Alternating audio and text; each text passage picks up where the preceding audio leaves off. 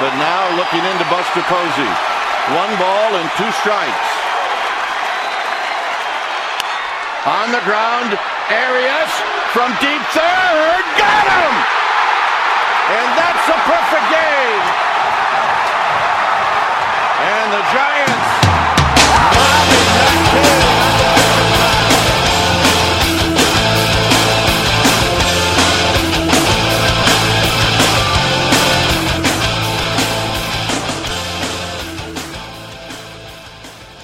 What is up?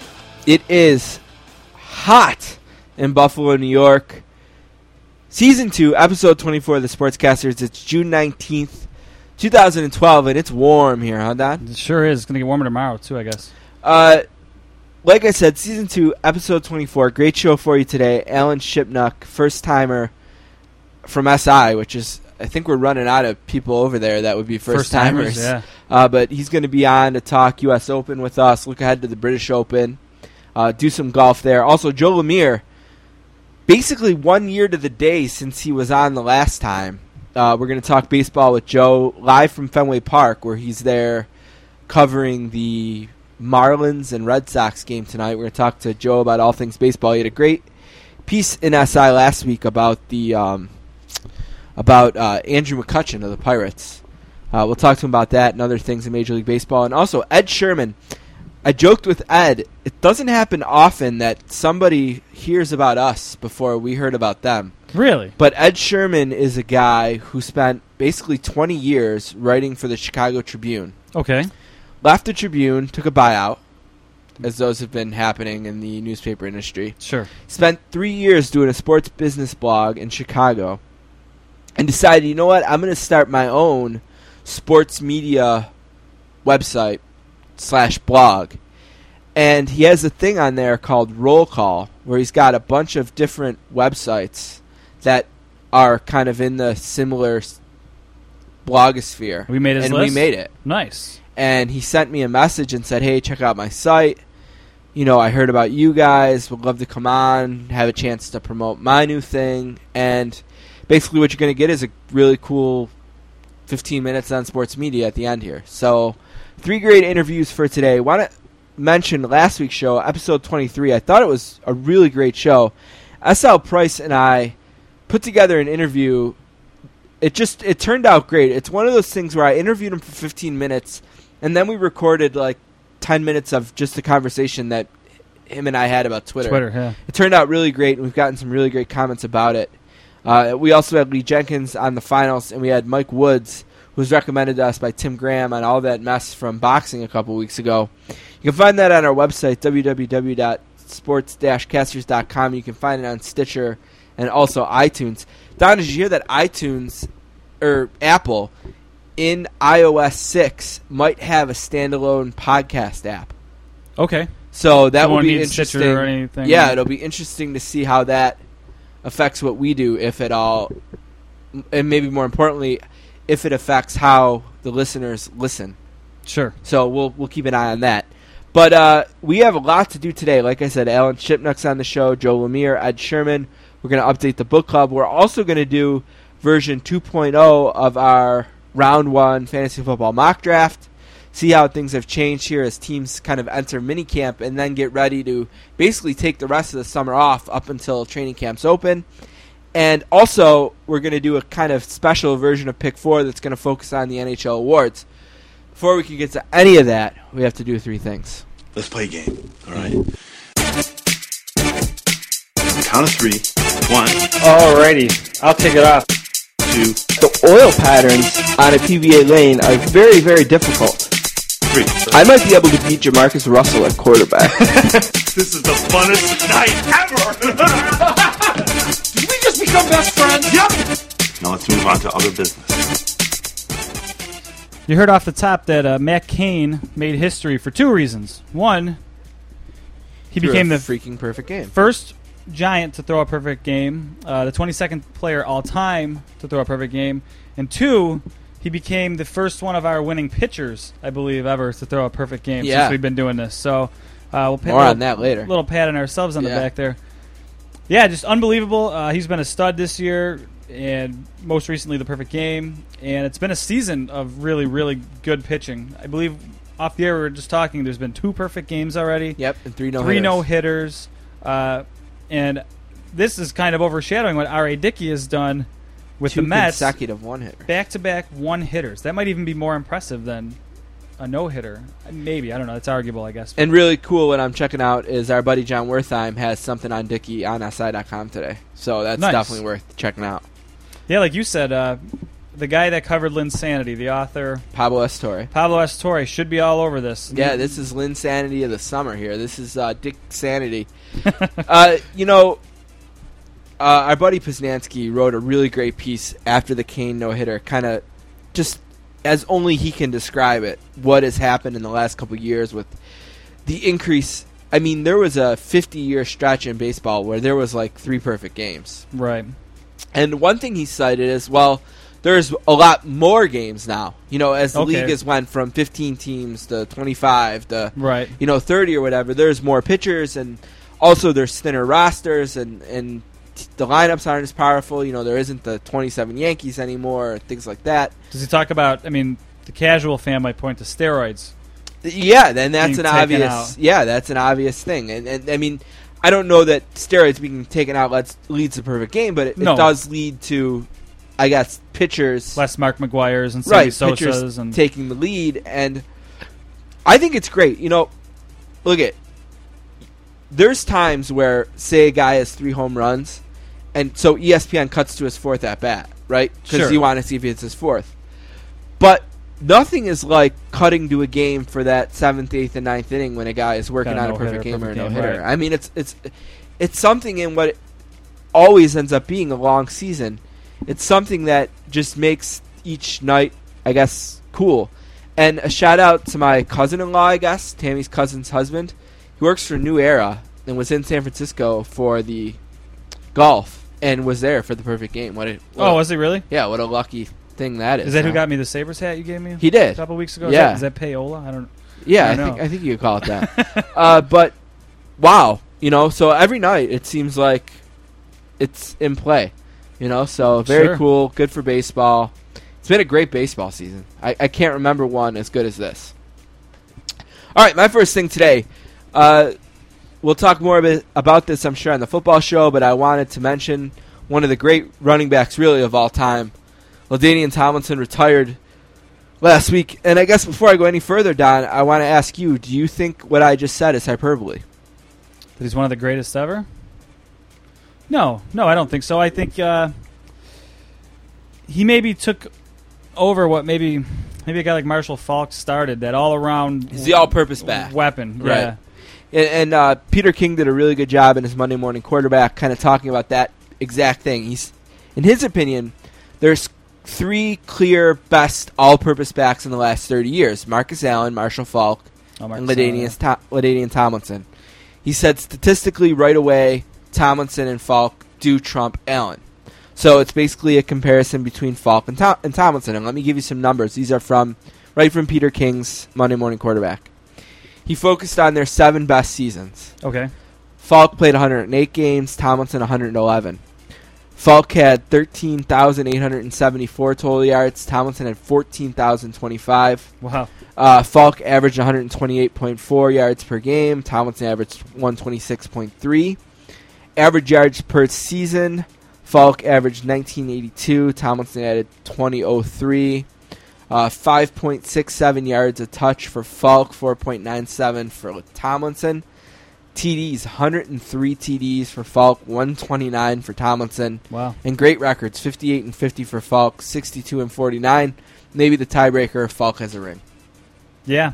Yeah, they'd be they'd be tough to, to pick apart. Uh, top five all-purpose backs of the last 30 years, not including Walter, Walter Payton. Again, this is from King's uh, Monday Morning Quarterback column. He has Faulk, Tomlinson, Thurman Thomas, Darren Sproles, Marcus Allen. Yeah. Interesting. But congratulations to LT on a great career, and I'm sure we'll talk more about it on our podcast at www.footballnation.com. Sure. Uh, my second thing this week, Roger Clemens. Uh, good day for him, I suppose. He's found not guilty on all six counts of perjury. This has been going on for a while. Uh, I don't know what this was going to do for him or how it was going to hurt him. If he, I mean, if he was found guilty, then he'd obviously be in some legal trouble. He potentially faced jail. Right. Right. But as far as his legacy is concerned, I think it's damaged anyway. Uh, you look at guys that are involved in this whole discussion, like Mark McGwire, he's still not in the Hall of Fame. Sammy Sosa, not in the Hall of Fame. I think they'd both be up for it too. Yeah, I, I think what I think public opinion on this. Uh, Probably doesn't change anything. yeah, that that that that jury was in years ago. You know, when it comes to Clemens. So yeah, I mean, he's excited to to miss jail time, and Yeah, but sure. that that's about all this story means. I mean, it's a big story. It's obviously newsworthy, but to me, I guess I'm in that court of public opinion, and I've already decided against him years ago. So And I think the, I think the government needs to take a step back here.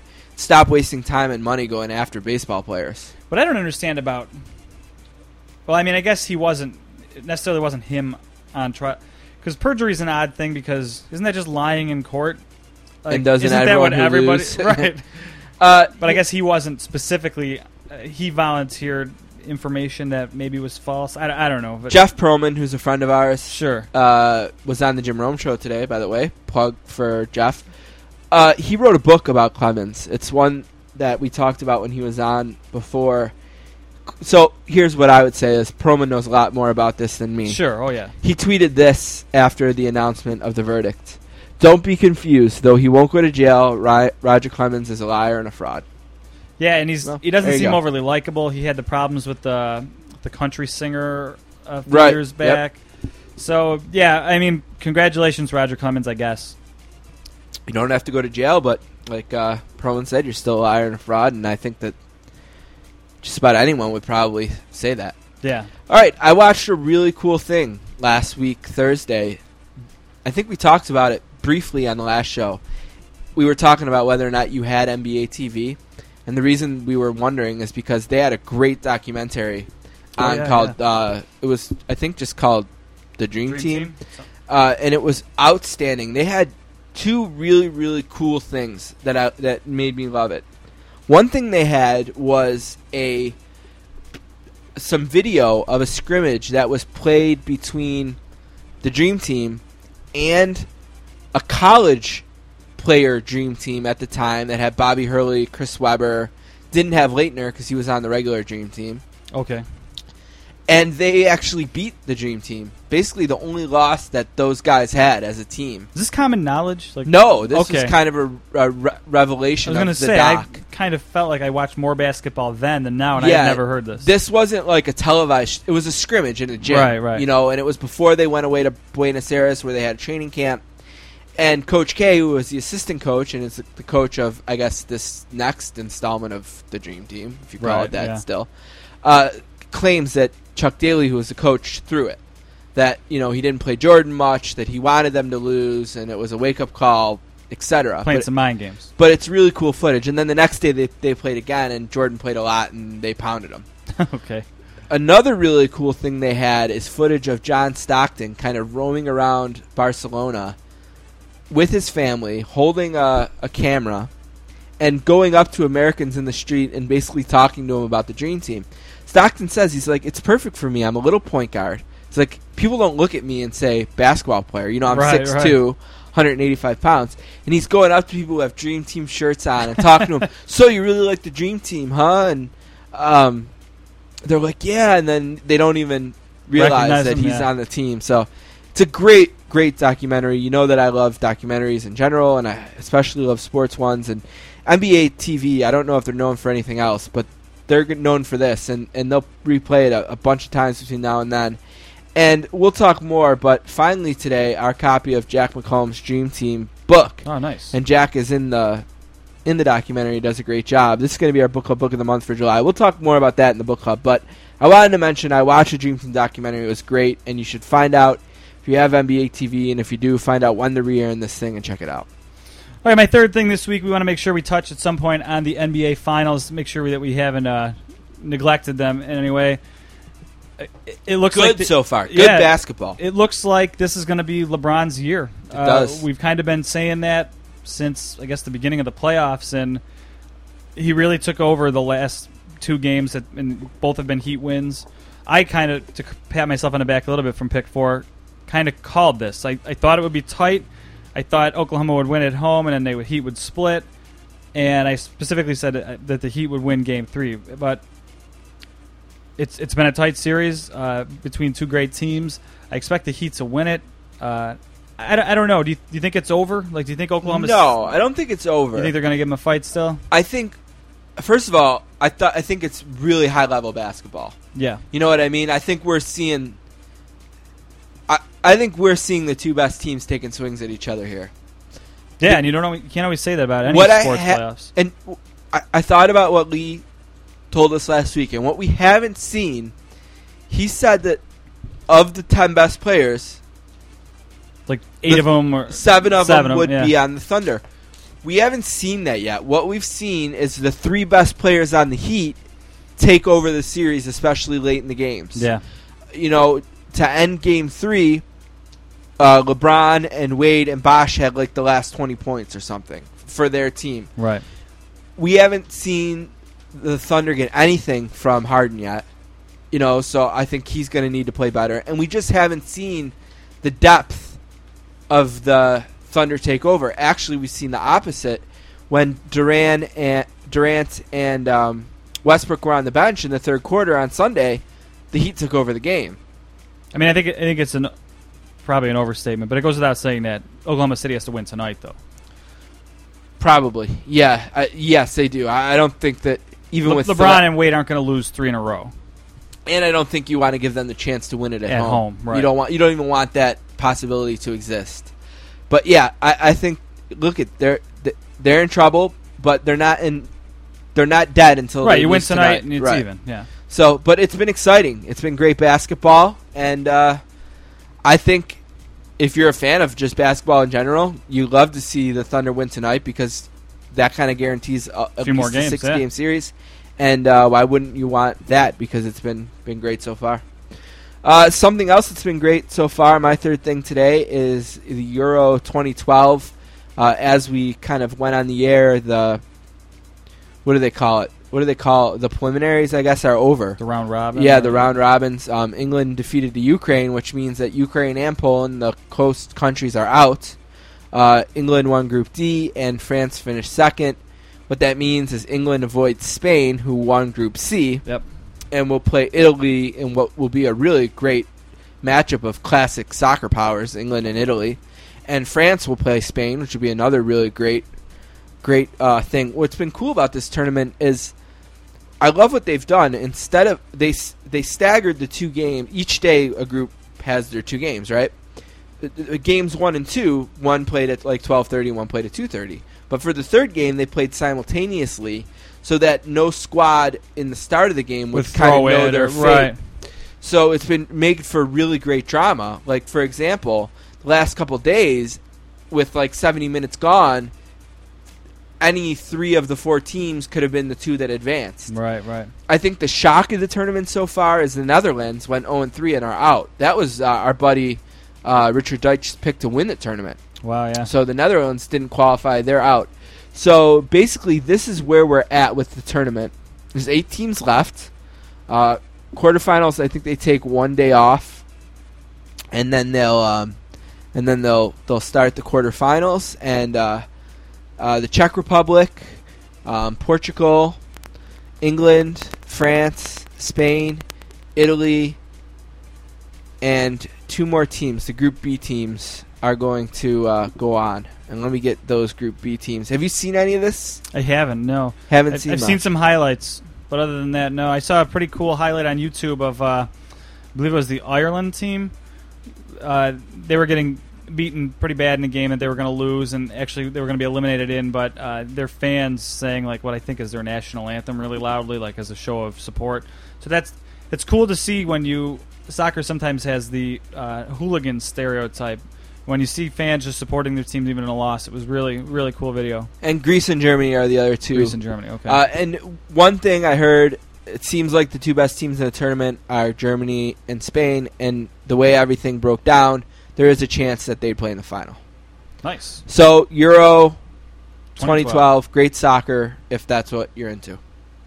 All right, that's it for three things today. Uh, we're going to take a break. We're going to come back with Alan Shipnuck. We're going to talk some golf with him. Don't forget, Joe Lemire is on the program and also Ed Sherman. So let's take a break, and uh, we'll be right back with Alan Shipnuck from Sports Illustrated, sportsillustrated.com, and golf.com.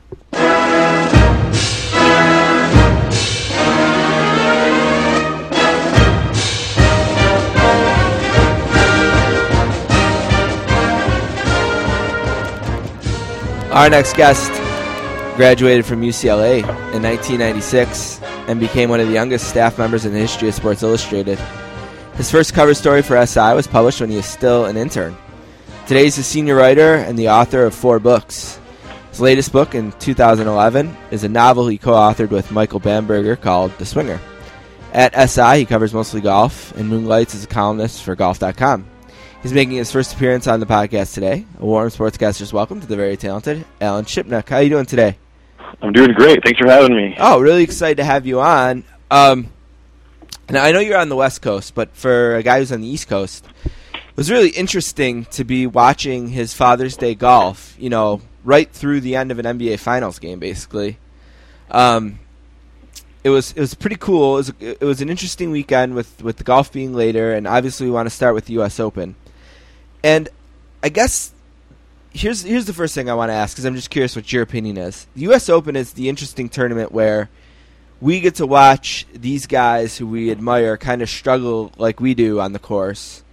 As a you know, it's always it's a low number. This time it was it was over par winning. Uh, is that how you like your golf, or do you prefer the tournaments where the winner is you know plus ten, plus or minus ten, minus eleven? What's kind of your happy zone for a golf tournament? Well, for the U.S. Open, I like punishment. I like carnage. Uh, you know, the whole point of the tournament is to push the players to the the breaking point, uh, mentally, emotionally, maybe physically. Um, that's just the personality of the tournament, and you know, it's the most exacting, most difficult course they play all year. That's by design, and you know, it's it's a very thorough examination of, of all parts of a player's game and their ability to manage their emotions and and to think under pressure and uh it it's great. And that's what the open's all about. I mean i wouldn't want that. The masters you know the masters you want back nine birdies and eagles and momentum changes and uh you know that's more of an excitement. At the british open it's shot making and creativity and um you know navigating the elements and, and the quirks of links land. But you know the us open is is a survival test. It's it's uh, it's a war of attrition, and that's what makes it so great and compelling. And you know, I, I thought uh, Olympic was was a very stern test, and uh, you know, the finish was quite exciting, and it really came down to who could make the fewest mistakes at the end, and that's kind of classic open golf. Let's kind of start with Furyk. It seemed like right through, I almost want to say up to 16 on Sunday, he you felt like he was going to be the winner of the tournament and then it all fell apart for him. Did you did, did you did you kind of feel bad for Furyk, and and at what point did you kind of get the sense that it just wasn't going to happen? Yeah, it was interesting. I mean, Jim Furyk, you would think would have won about a half dozen U.S. Opens by now. He hits the ball so straight. He's celebrated as such a tough competitor, and you know his his strengths seem to match up perfectly with his golf tournament. You know, course management and making clutch putts when he needs them, and um, just toughness, but he really he let this one get away just like he did um, you know, Winged Foot in, in 06 and Oakmont in 07. I mean, he just he's had trouble finishing at the Open, and it's it's really gonna it's it's a it's a it's an incomplete part of his resume. You know, if if he had won this golf tournament, he probably punches his ticket to the Hall of Fame. He has 16 victories. He's been on a bunch of Ryder Cup teams. You know, he has the one Open in 03, but he's kind of a borderline candidate. If you'd picked this one off, you could pretty much have penciled him in. So it was a big moment in his career. And you know, the guy's 42. You have to wonder how many chances he's going to have. And I think all this stuff affected him on some level. He, he knew how important this tournament was, and um, that shot he hit on 16, you know, snap hooked it into the trees. That was his worst swing of the week by far, and that's just pressure. You know, that's that's the the cumulative toll of you know 70 holes of, of open golf, and uh, even then, you know, he still could have he could have birdied 17. He hit a terrible second shot there. Um, 18, he's in the fairway. He just has a little wedge. I mean, he just made three holes in a row. He made just brutal mistakes, and that's what happens at the U.S. Open. Guys just get worn down, and um, it's it's that that's what makes it so compelling. He just you could see he had nothing left. He was just trying to hold together, and he, he couldn't do it. So it was on one hand it was a surprise because he played so beautifully to that point, but you know Furyk has a history of doing this now, and, and you have to wonder if he's ever going to be able to close the deal at, at another major. You know, it's interesting when you look at the final leaderboard for this U.S. Open. You see names like Westwood and Els and Padraig Harrington and Furyk, who we talked about, and Graham McDowell, who's won before. And then the winner is Webb Simpson, the guy who, if you look at the sheet, a casual fan knows the least about. Where, where did Webb Simpson come from? Well, he, you know, he really emerged last year for the first time as a world class player. He, he was a guy who had had a good college career. He, he was a, a Walker Cup hero, and then got out on the on the PGA tour and, and struggled to find himself. It you know happens a lot, um, but beginning of 2011, he made he made some changes. A new caddy, who's uh, Paul Tesori, you know, looped for Vijay Singh, who's also kind of his de facto swing coach, and made this big commitment to getting in better physical shape, and the pieces just kind of you know fell in place. And he easily could have. I mean, he won twice last year, his first two victories, and he went down to the wire at four others. He really he almost had a monster year, as it was. You know, he he wound up in the top ten of, of the world ranking and really elevated himself. And this year he's played okay. He, he's had you know he'd had some good finishes. He hadn't won, but uh, there was a sense that he was underachieving a little bit, and I think he was pressing to kind of build on that breakthrough of last season. But he's he's a classic open player. I mean, he hits it very straight. He's very precise with his irons. He actually led the the tour last year in the all-around stat, which takes into account the various statistical categories, you know, green and regulation and driving accuracy and that stuff. So the guy has a lot of game. Uh, he's only 26 years old, so uh, you may have, maybe you'd feel like oh he was he wasn't quite ready, but he just he he just got hot on Sunday. I mean, he was by far the hottest player on the course. You know, he made four birdies and five holes in the middle of the round to Right. to put himself in the picture, and then he he closed it out with eight straight pars. You know, everyone else was making mistakes, and he just he just got it done. So it was it was a great performance. He really he played the best golf on the weekend. He deserved to win, and uh, un- unlike Furyk or McDowell or or Els or Harrington, I mean, he he really he finished off his round very well, and so it was it was an impressive performance. I, this is not this is not a fluke. I mean, this guy's going to contend a lot of majors going forward. You know, I, I, th- I think I have these stats right. I'm going to be close anyway. I think it's 15 majors, 15 different winners, and the last eight are first-time winners. Right? It's it's something real. Yeah. Clo- it's real close to that. Yeah, the last nine exactly. Right. Uh, what's going on?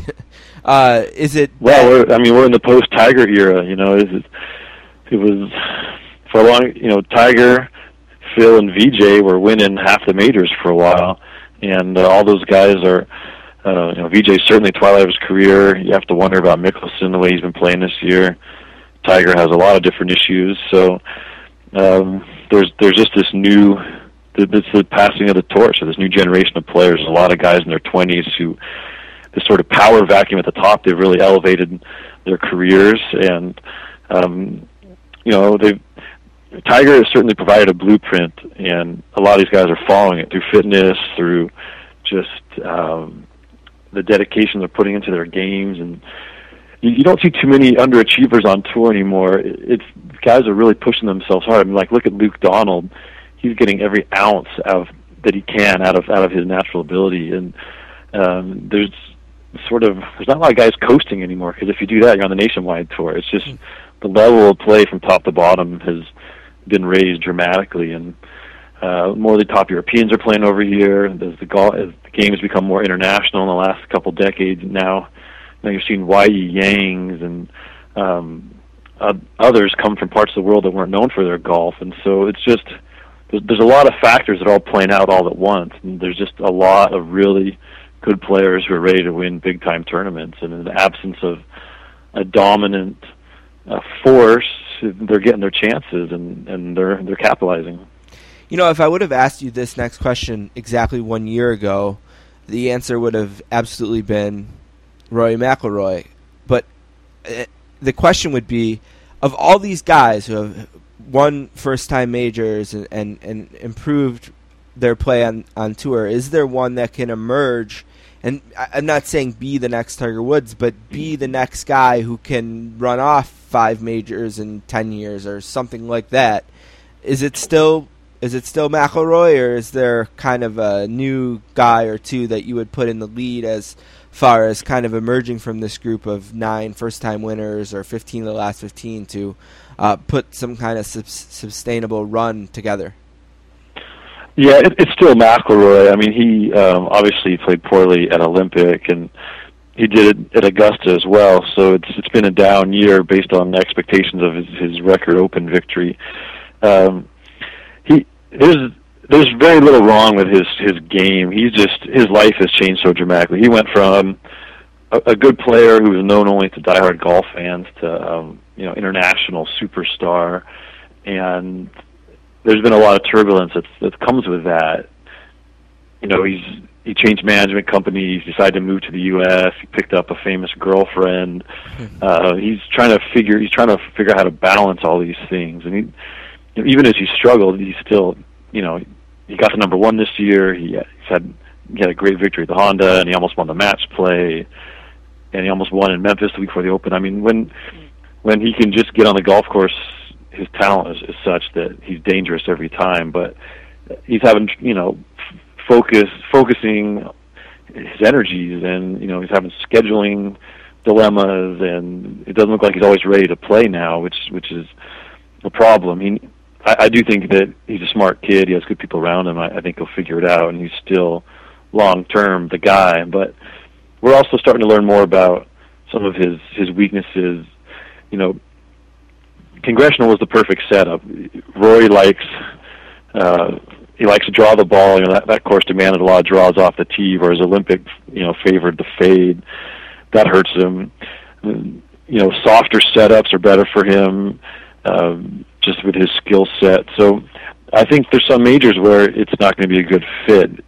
He, he's still learning to adapt his game to the conditions, but if you get you know the PGA Championship, he gets the right course there he's dangerous.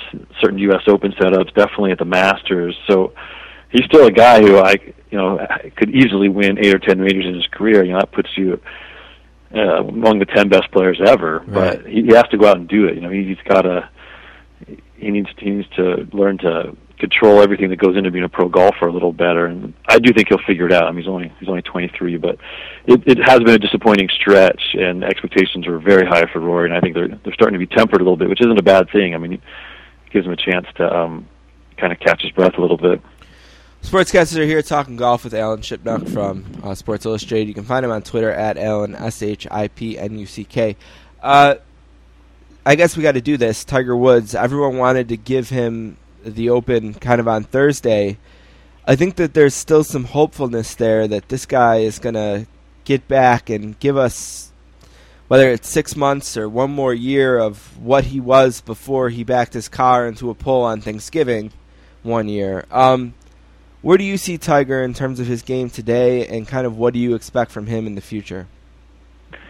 Yeah, this was a big setback. I mean, Tiger played so beautifully at the, the Memorial two weeks before the Open, and it wasn't just that he won the tournament; it was how he did it. It was sort of vintage magic, you know, pulling it out in the last few holes and hitting that impossible flop shot that, that he made for birdie on the 70th hole, and you know that he was he was back to doing things only he could do, and his you know he, he brought that same ball striking into the Open. You know, first two rounds were just.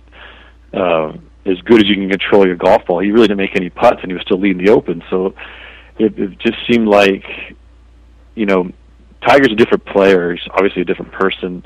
He's certainly not putting like he did. That was the putter was a difference maker for him for 12 years. I mean, nobody's ever putted like he did so uh, for so long. And um, as you get into your mid to late 30s, the putts stop falling. I mean, it happened for Watson. It happened for Hogan. It happens to a lot of guys. So it's there's sort of this transition where it seems like Tiger may be on the verge of dominating with his ball striking, but it completely left him on the weekend. And I don't think that's technical so much as mental. I mean, the guy just he's he has a lot of scar tissue now, and um, he's kind of like a lot of other very talented golfers. When when he gets going, he, he he he's dangerous and he can win, which he's done twice this year. But when the pressure's higher at the majors, uh, when when the uh, you know the doubt starts creeping in. And we saw it at Augusta when he played poorly. We saw it on the weekend at Olympics. So I think the the simplest way to put it is Tiger's now just another very good golfer, and he's going to win tournaments. He may win another major. He may win two more. Who knows? But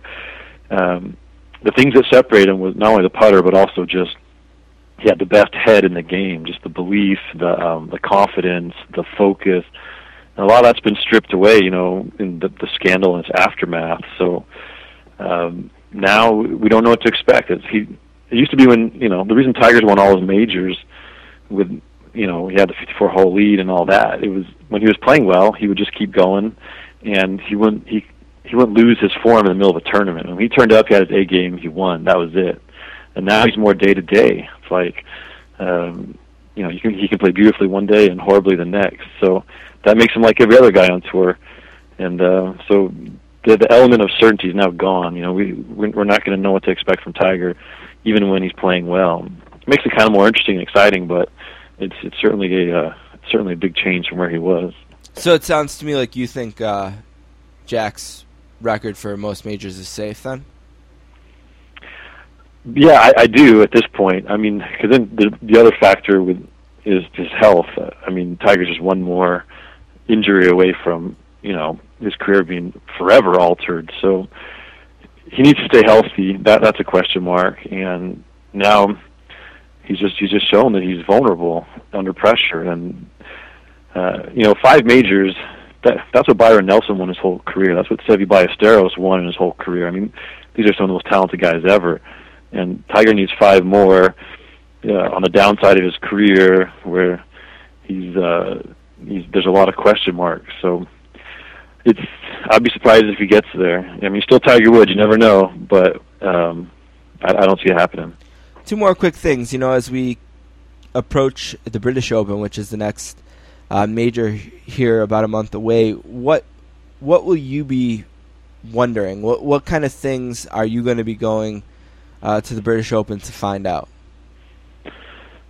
Yeah, it's you know it's it's been we're in this era of parity, so as we are talking about before, the question is, can someone really emerge? Whether it's Rory, maybe it's Webb. You know, I don't know if it's Webb Simpson at the British Open. He may not even play it because his wife's gonna have a baby around then. But right.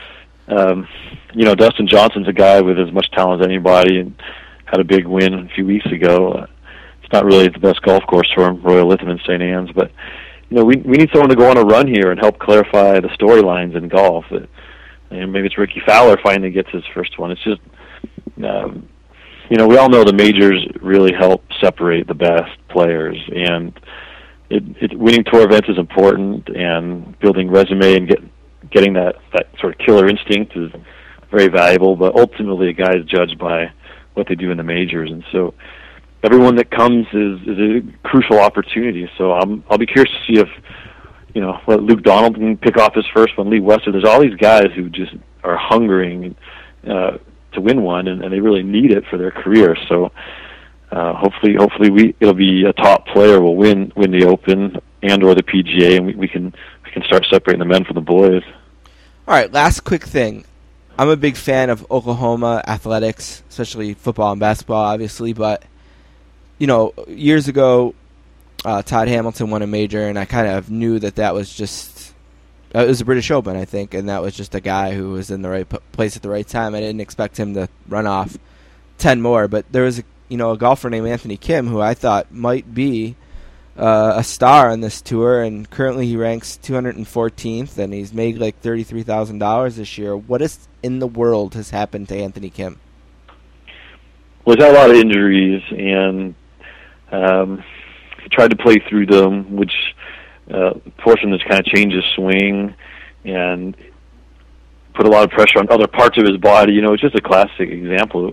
When you're hurt, you need to shut it down and get healthy. And um, now he's mostly healthy, or he was, and he couldn't find his swing. And then he started to find his swing, and then he got hurt again. So he's just a mess. I mean, he's finally finally taken you know four or five months off, and um, you know I mean, I like I like AK. I did a big story on him a few years ago, and I, I think he's basically a sweet kid and, and a good person. But he's he's also he was sort of like Rory. He's been easily seduced by being a star and and you know having having money and celebrity and all the distractions that come with that. A lot of them wearing short skirts, and it, it's just he's he's clearly lost his focus, and um, so it's he he's one of those guys that he could be great, but he's he's going to have to make a lot of changes in how he how he goes about being a pro golfer to get there. He's got he's got to stay healthy now. He needs to find his swing. There's just there's just a lot of there's a lot of ifs with him. I, I'd like to see him make it back. When there was a time when we thought he was going to be the best young American, he's been totally passed by. So I still believe in his talent, but he has a long way to go to to get back to where he was. Alan, thank you so much for doing this. We really appreciate it. You got it. Anytime. Thank, Thank you.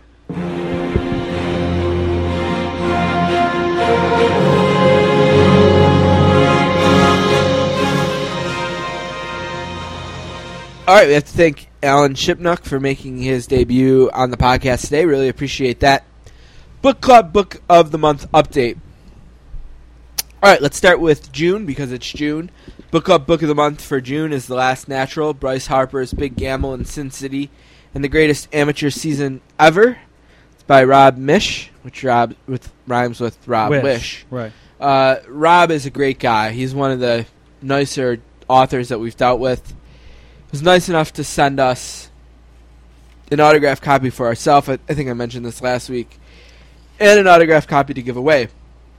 Rob should be on the podcast next week, so if you have any questions for Rob about the book, about Bryce Harper, or about Las Vegas sports scene, which is one he's been covering for years, uh, you can email that to us at sportscasters at gmail.com. Again, the book is The Last Natural, Bryce Harper's Big Gamble in Sin City, and the greatest amateur season ever. And Don, you know what? Last week I was kicking myself that I didn't take the 90 minute drive up to Toronto and see this kid play.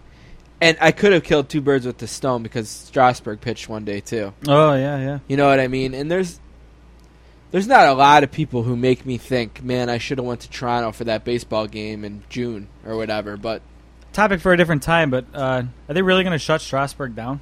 I doubt it. At first He's on place, like 160 inning count or something this year, or something he says he like hopes. that. it, I guess Harrington asked him that, and he kind of said he hopes it all just kind of goes away. But you know, I don't know. I mean, long term versus short term, right? right. I guess that's the debate. I just I wonder if he really needs to be shut down, or if it's just an example of being overly cautious. And haven't we seen this not work before, like with the Joba rules? I mean, that was a bust, right? Yeah, yeah. I don't know. Anyway, uh, one last other thing for the book club today, and and definitely buy and read Rob's book. I'm enjoying it uh, quite a bit, and he did a great job with it. And he had incredible access. I mean, this guy was on the bench the whole season, which doesn't happen often. But our other, the other book I wanted to mention, mostly because I mentioned in three things about the documentary, and the book actually came in the mail today, finally. Uh, but our book club book of the month for July is going to be Dream Team: How Michael, Magic, Larry, and Charles, and the greatest team of all time, conquered the world and changed the game of basketball forever. This is a book about Hall of Famers by a Hall of Famer, Jack McCallum, one of the great sports writers of all time. Jack's going to join us on July 10th, which is essentially what two podcasts from now because we're going to take July Four, 3rd off. Right. Yeah. Um, so it'll be different in the sense that this book doesn't come out till July 10th, so you won't be able to read it before we have Jack on. But if you have a question about the Dream Team, you probably will be able to ask it before you read the book. So if you have anything for Jack, get get it to us again, the sportscasters at gmail.com. But we're really looking forward to that. And if you want to prep yourself for the book a bit, obviously the documentary is a great way to do it. But one last time, the book club book of the month for June, Bryce Harper's Big Gamble in Sin City and the greatest amateur season ever, The Last Natural by Rob Miech. Check it out, Barnes and Noble, iBooks, The Nook, Yeah. All Kindle, That all that stuff. Let's take a break. We're going to come back with Joe Lemire from Sports Illustrated, sportsillustrated.com.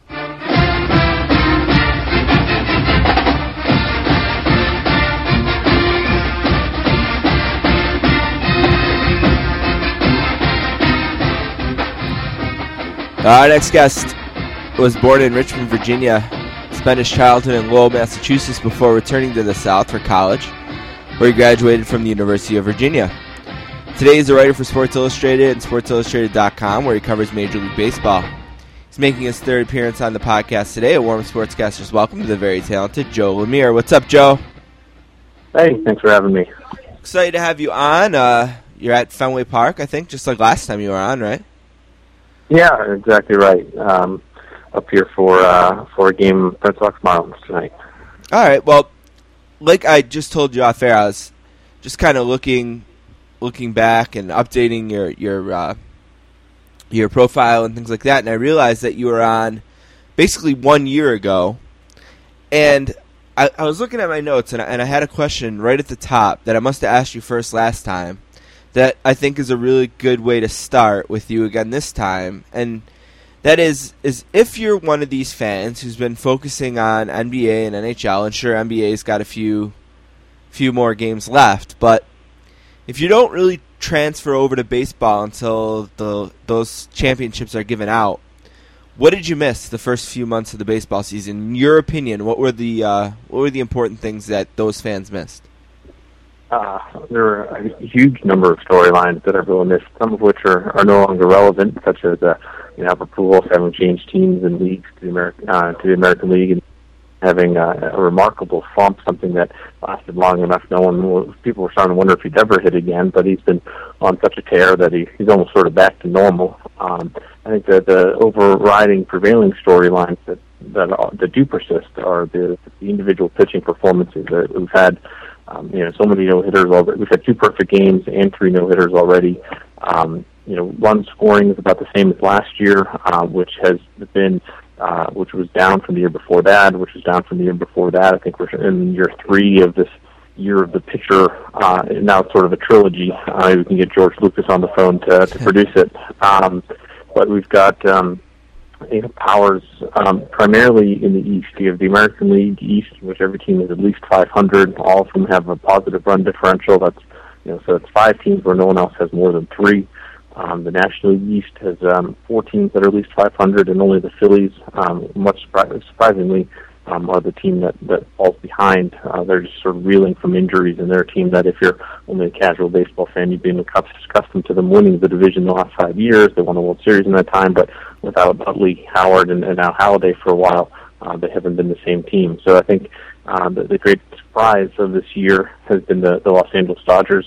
Um, even with Matt Kemp making two DL stints, uh, they are uh, they do have the best record in the major leagues. Um, although a lot of people, myself included, might say that uh, um, the uh, the Texas Rangers have shown to be the best overall team. Although the New York Yankees are coming on hot, uh, having won ten straight all against teams with winning records, uh, and having double checked the standings, they're actually a half game up. Uh, uh, no, I guess they are still half game behind the Dodgers, but I think you have the Yankees and Dodgers on the top of each league.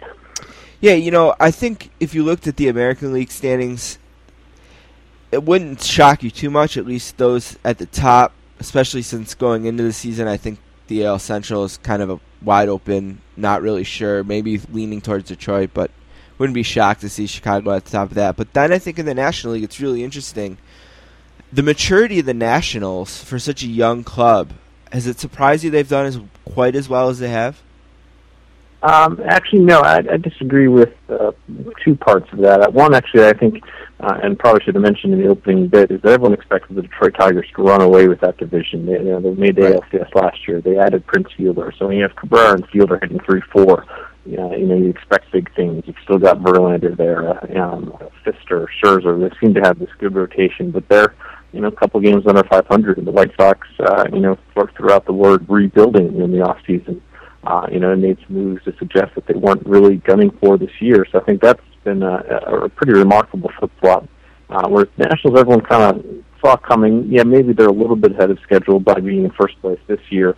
Um, I, I did think one of the, the few predictions that ever amount to anything. I did pick them to be a wild card team this year. I did think they were ready for a playoff run, and certainly Bryce Harper coming up as early as he did and, and being as productive as he's been um, has helped them tremendously you know, when I look at the National League and I see teams like Washington and the Mets and the Pirates, who we're going to talk a little bit more in a minute about a great you wrote for SI, and I think about the long term. Are these teams that can sustain this and contend for the playoffs? Or are these teams who are making a nice first half run and ultimately maybe win 80 games, but kind of fall short of anything that resembles a playoff spot? I think uh, the Nationals are a team that probably will sustain uh, this success. Their rotation, uh, dramatic upgrades with Edwin Jackson uh, and especially Gio Gonzalez in the offseason. Uh, they have Strasburg and Jordan Zimmermann who are you know, young and emerging. Um, you know, Strasburg gets all the hype, and, and rightfully so. Uh, he's the ace of that staff, but uh, you know, Zimmermann's not so far behind him. Uh, and it's just a really deep, hard-throwing rotation uh, that has been uh, among the game's best this year. Um, the Mets are the team that uh, there, seems to be a little bit of smoke and mirrors involved here. Um, we're not. Uh, I can't profess to say how I know how they're in second place in their division right now. Um, they've uh, their bullpen has not been very good. Um, certainly, R.A. Dickey's been one of the most uh, uh, transcendent stories of this first half. He just threw consecutive complete game one hitters. Um, but uh, you know, one starting pitcher shouldn't make that much of a difference by himself. Um, just David Wright's having a great year, but the rest of the offense is sort of helping out in bits and pieces. Um, so I, don't see the Mets being a serious plus contender the rest of the way, um, but they're they're certainly uh, have already exceeded uh, expectations. Many people thought they'd be um, uh, a pretty obvious last place team, but they uh, clearly are, are better than that. And I think Terry Collins deserves some credit for um, the way he's managed that team. You know, you mentioned Dickey.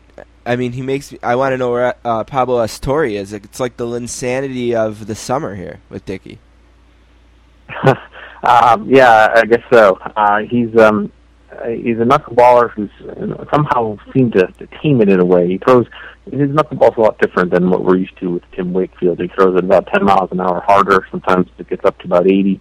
Um, uh, or at least getting to upper 70s. Uh, but he just he, he doesn't walk many people. I think he's actually among the New York Mets starters. I think he has the lowest walk rate, which is staggering for a guy when you know so many of us are used to uh, you know seeing you know whichever Red Sox uh, catcher, not Jason Varitek, uh, was was catching Wakefield because Varitek wanted no part of it. Right. Uh, they'd always you know, be among the league leaders in pass balls. And you, you think of what Bob Uecker said about catching a knuckleball. That the, the best way to, to catch a knuckler is to wait till it stops rolling and then pick it up.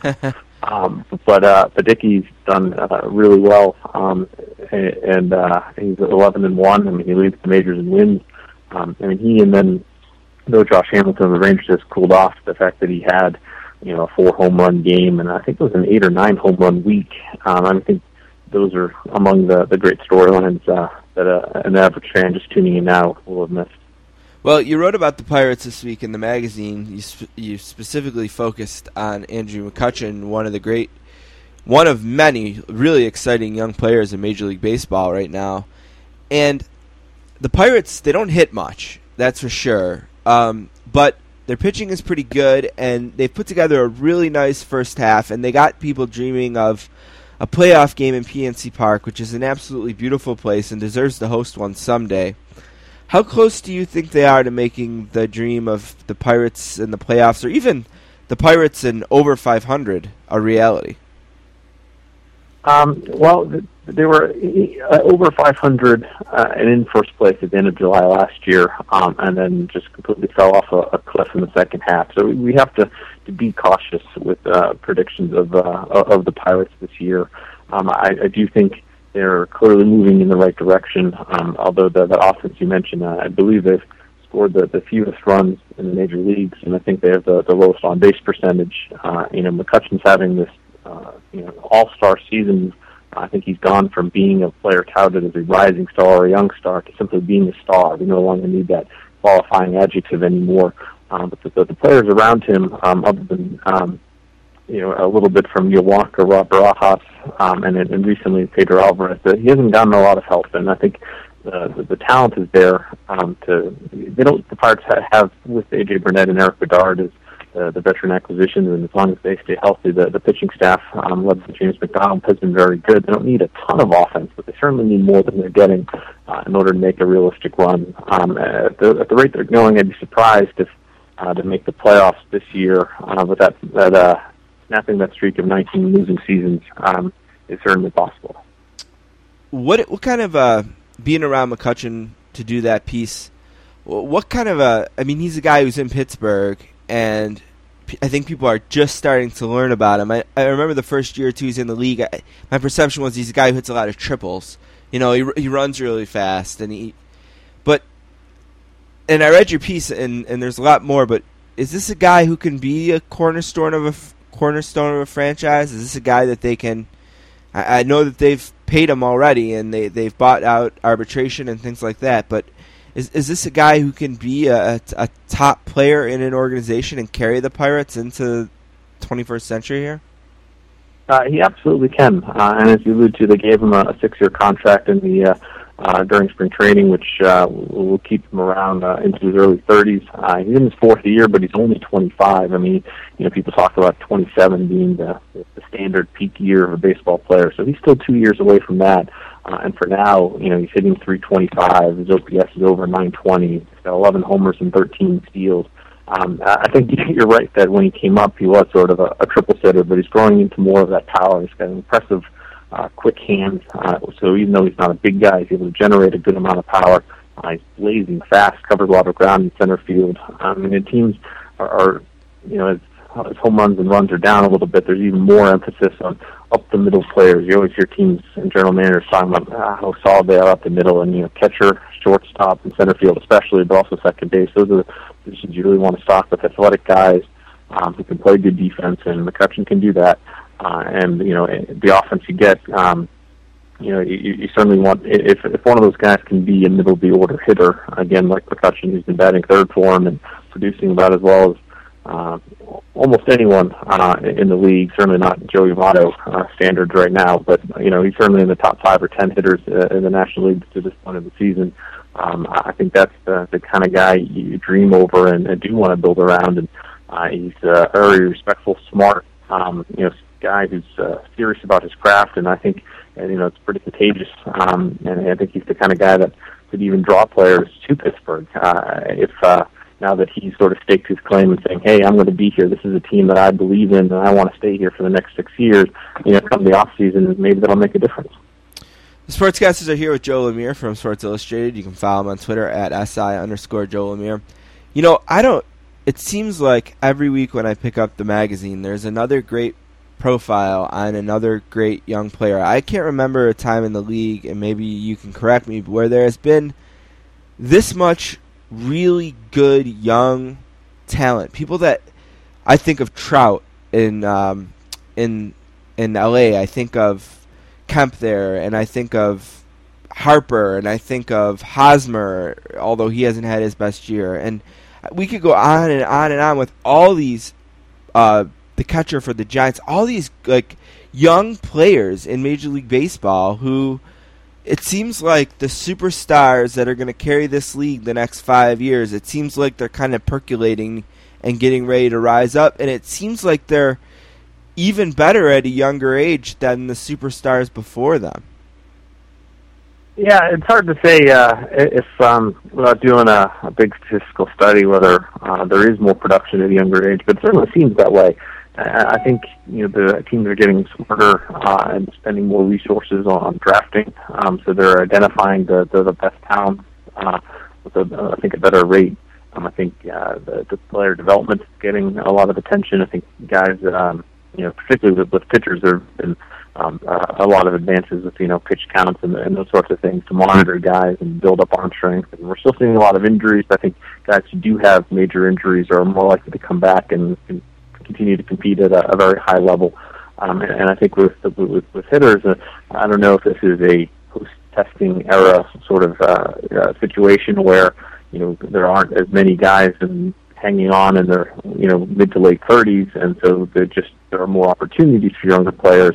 Um, that's just conjecture, um, but uh, you know maybe um, maybe this generation just uh, you know baseball won a few battles with football and basketball, and some some some great athletes decided to play baseball. It's it's a, it's a fascinating question, and uh, I, I don't uh, profess to know the answer. Yeah, it's it's exciting though. There's no doubt about that. I mean, and I didn't even mention you. I mean, you mentioned pitchers. I didn't even mention Strasburg. I mean, Jay Hay in Atlanta. And Atlanta's a team I kind of want to ask you about. They've been real up and down. I mean, they look like at times they look like the best team in the National League. At times they look like the worst team in the National League. And it doesn't look like they're going to get very good news from Beachy uh, with an elbow injury and possibly facing Tommy John.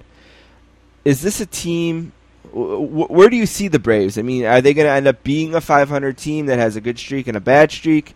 Is this a team that can contend all year? Because that's what we maybe thought they were. Obviously, they'd love to see the Yankees go away and never come back. But where do you see the Braves? Um, the Braves are, are tough to, to peg. Uh, you know, two years ago they made the playoffs. Last year they came within a game uh, of making it only, uh, you know, missing out on that last day, that dramatic last day of the season. Um, that they have, seem to have this wealth of good young pitching. Uh, many were surprised that they didn't trade maybe one or two of those pieces to improve the offense a little bit. Um, but then they go out and right now they have the fourth most runs in the National League. So uh, whereas you know with Beachy being hurt and uh, a few other other guys you know uh, not performing up to uh, their expectations, and, you know they're certainly glad they have all this pitching. Um, I, I don't see them being uh, a team that's going to um, you know get comfortable and win the division and, and do so running away. But I think they are uh, sort of that stealth team that's going to continue working around. I mean, um, they still have uh, a terrific bullpen with Kimbrel, and uh, you know Venters has struggled a little bit thus far, but uh, they've got a, a great back of the pen. Um, they're getting enough offense from and guys like Uggla and Freddie Freeman's another good young player. Michael Bourn's having a great uh, contract year uh, as their center fielder and leadoff hitter. Um, I think um, they're not going to blow anybody out, but they're going to pitch well enough to stay in it. Um, they're going to be a, probably a team that ends up around that 85 win mark and might have a, an outside shot at the, the second wild card, but they're certainly not going going away anywhere. All right, the sportscasters are finishing up here with Joe Lemire from Sports Illustrated, sportsillustrated.com. Again, you can find him at SI underscore Joe Lemire. Kind of the last thing here, you're at Fenway Park, getting ready to watch uh, the Red Sox and the Marlins tonight. And you know, the Red Sox, 33 and 33, 500. They're starting to get the feel that they are a 500 team. Started really rocky. There was rumors like within the first week of the season that Bobby Valentine might lose his job. Uh, what sense do you get? You know, I know you're not inside yet, but I mean, just when you're talking about the Red Sox, 33 and 33 and 500 just doesn't seem to fly these last 15 years here with that organization. Uh, where do you think they stand, and, and what kind of second half do they need going forward if Bobby V is going to continue at that job, or do you think that they're more committed to him than people lead on? Yeah, I, I do think they're they are more committed than than um, than, the, than fans might expect. But I mean, as you mentioned, uh, I've only just arrived. Uh, we'll, we'll right. sort of see, see what I, I can find out. Um, but uh, I do think um, this is a team that it's sort of surprising that they don't have a, a better record. I mean, they have a, a plus 27 run differential at the moment. Um, they uh, they've uh, withstood some some injuries, um, uh, particularly in the outfield. They've used the most outfielders and the most outfield combinations, you know, by a good margin over anyone. Adrian Gonzalez isn't hitting like Adrian Gonzalez can. Um, you know, the same can be said over, for the past few weeks about Dustin Pedroia. Um, I, I think. Um, they uh, once they get everyone healthy, and you know who knows when Ellsbury and Crawford will indeed make their returns. Um, you know they could be a really scary team in the second half. Um, they just have to, you know, do a fare a little bit better than they have in order to, to stay in that in that uh, in that division. I mean, it's just you know now that Baltimore um, seems to have arrived as well. I mean, there's no uh, there's no let up. You just have five you know really good baseball teams, um, and uh, the, the Red Sox uh, could, could certainly use a, a healthy Josh Beckett, another one of their guys on the disabled list. Uh, it just seems like and the medical staff is certainly earning their keep, trying to trying to work uh, work on getting this roster out on the field. Um, it's hard to say which way this team is headed, and you know, after again, uh, much like the Braves having such a, a horrible collapse last year, you know, nothing would surprise me anymore. Uh, certainly not with this franchise. All right, Joe. Uh, we're going to be reading this summer. Uh, love the pizza I'm a McCutchen. Looking forward to some stuff. Anything you can tip us off on? It's coming up. Uh, no, the, the McCutchen was the, the big project. Got a, a few others percolating, but none are close enough to being published to uh, start whetting anyone's appetite. But uh, I appreciate the interest, and uh, thanks for having me on. Thank you very much. It's time for a new segment we've created called Five on Fantasy. With the first pick Adrian Peterson, Drew Brees, Steven Jackson, Miles Austin, Leon Lett, Ocho Cinco, TJ Houshmandzadeh. I once tricked my brother Greg into picking Roy Williams about nine rounds after he had actually been selected. I don't care. I'm just trying to win me a fantasy football league. All right, thank you to Joe Lemire for joining us from Fenway Park in Boston. Talking baseball. Next week, I think we're talking baseball with Jeff Passan. Don't quote me, but I'm about 90% sure of that. Uh, you heard the music, and, um, well, I don't know. It was in April sometime. I think we broke out April 24th, so it's been about two okay. months. Yep. about two months since we did uh, our mock draft version 1.0 round one. Uh, we're going to do version 2.0 today, and the reason, I guess, is for a little bit of a cheap cross promotion here. Yeah. Um, we've mentioned many times on what we now call the Sportscasters Proper that we have a second podcast which airs at Football Nation, and it had its one of its best weeks last week, thanks to an interview we did with Ian Rapoport, and part of my list has been influenced by things that we learned in that interview. But this week on our Football Nation podcast, we're lucky enough to have Michael Fabiano, who's the fantasy football editor for NFL.com and the NFL Network. And you'll be able to hear that sometime Wednesday into Thursday. You can find it at www.footballnation.com. For more information, you can follow us on at sports underscore casters or them at fballnation on Twitter. Uh, but Michael Fabiano is going to join us, and we're going to do all kinds of cool fantasy football shit on that show. So we figured, as sort of a cross promotion, it'd be a great time to update our mock drafts. Before we can update them, it'd be fair to mention where we were at in April. This was my top 12 or first round plus one in April. I had Arian Foster first, LeSean McCoy second, Ray Rice third, Aaron Rodgers fourth, Calvin Johnson fifth, Drew Brees sixth, Tom Brady seventh, Maurice Jones-Drew eighth, Ryan Mathews ninth, Matt Forte tenth, DeMarco Murray eleventh, Cam Newton twelve, and thirteen, which we're gonna do because if you have the twelfth pick, you probably have It's the the thirteenth pick, pick, right. at all. So you're really making that pick in tandem. And at the time, I had Jamaal Charles. All right, my top 13 back in April were Aaron Rodgers, Arian Foster, Ray Rice, LeSean McCoy, Calvin Johnson, Drew Brees, MJD, Matt Forte, Tom Brady, Andre Johnson, Matthew Stafford, Rob Gronkowski, and Ryan Mathews were 12 and 13. Okay, so let's do it like this. Don, give me your top three picks for your round one mock draft version oh. 2.0. All right, my draft hasn't changed too much, but I think maybe I was a little bit too bullish on quarterbacks back then, and I'm not one to pick quarterbacks early, so I think I kind of settled down a little bit. My first three picks are Arian Foster, Ray Rice, and LeSean McCoy, uh, which just same position. It was my two, three, four. Now it's my one, two, three. All right, my one, two, three hasn't changed. I'm going to stick with Arian Foster one. I'm going to stick with LeSean McCoy two and Ray Rice three.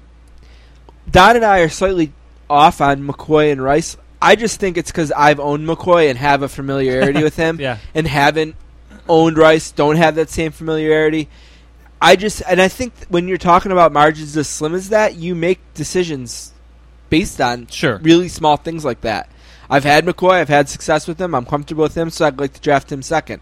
I've never had Rice on a team before, so that's why he's third. But we're splitting ha- hairs there. Right. I think any of those top three running backs. You know what? Maybe I might want to draft three Third. and just take the third yeah, guy. that's what I was just going to say. Right because now, there's not a big difference. I don't think. if I was in a draft, I think the position I'd want would be three. Um, you want me to just go four through six now? Mhm. All right, my four through six. My four pick is Calvin Johnson. Uh, I think he's a clear cut number one receiver. My fifth is Aaron Rodgers. That's finally where I have him go. And my sixth is MJD. And I think there's a. Look, I say this every year, and I'm sure everybody does, and he's probably always underdrafted, but I think there's a pretty significant drop from McCoy to MJD and after that the running backs get real fuzzy. So I think like that first three is like tier one. I think MJD's kind of in a tier of his own, and then there's guys with a lot of question marks. So I'd be comfortable taking MJD there at six. All right. Uh, still no change for me. I'm going to go Aaron Rodgers four, Calvin Johnson five, and Drew Brees six. Yeah, I, I my next three are Drew Brees, Matt Forte, and Tom Brady. The only change there is I think I swapped MJD and Drew Brees. I don't know why. I think it's just a preference of running back over quarterback. Both of them have kind of contract situations that are up in the air a little bit that you hope both of them are resolved by then. I suppose Forte has contract issues too, so he's a weird guy. If Forte if we do this in another two months and Forte's still not signed, that I'm more scared probably of Forte than any of those other guys because I just feel like their teams have been better to them than Forte's team has been to him, and he's been very public about problems Right. with his team. Forte scares me the most of any back in terms of holdouts. Right, but if he signs, which I guess I'm uh, being positive still, being in June, I, I think he's got a lot of value there. He might be more valuable than MJD at that point, but I guess that's debatable. All right, my number seven is Maurice Jones-Drew. I'm with Don. I, I think the top three backs are Foster, McCoy, and Rice. Then I think there's a drop off to Jones-Drew, and then I think there's another drop off to my number eight, nine, and ten. Actually, I have running backs the rest of the way. Uh, my number eight running back is Ryan Mathews of the Chargers. Uh, I love I love his upside, and my number nine is Demarco Murray of the Cowboys. Yeah, he's an interesting guy because if you look at Max, he's he's all over the place. I don't know if I gave my ninth pick there. Did I say Tom Brady? I don't know if you did or not. Okay, Brady was my ninth there, so it was Brees, Forte, Brady. Uh, my number tenth pick, my number ten pick is my biggest increase of any player, and that's Ryan Mathews. I, I think maybe it was a little bit of an oversight on my part that he wasn't higher. I think in my last draft I had him at 13, so he only really went up three slots, but I I think he's just too safe, and he's a guy that I believe is going to be the man there, especially with Tolbert gone, and uh, it's a, it should be a decent offense still. My number 11 pick is Andre Johnson. He drops a slot from my first draft, but I still, I mean, if he's, if you told me at the draft he's going to miss two games this year, I would still take him at 11. I guess there's just that fear that he's going to have some big, nasty injury again. I just think he's that skilled and that offense is that good. And my number 12 slash 13 pick is still Rob Gronkowski. And I'm going to loop around and draft Larry Fitzgerald. In my first draft, I had Rob Gronkowski with Ryan Mathews, which I would obviously prefer. But if I can take the number one tight end and get a guy that has nu- number one or close to it wide receiver potential, I'd, I'd be happy with that.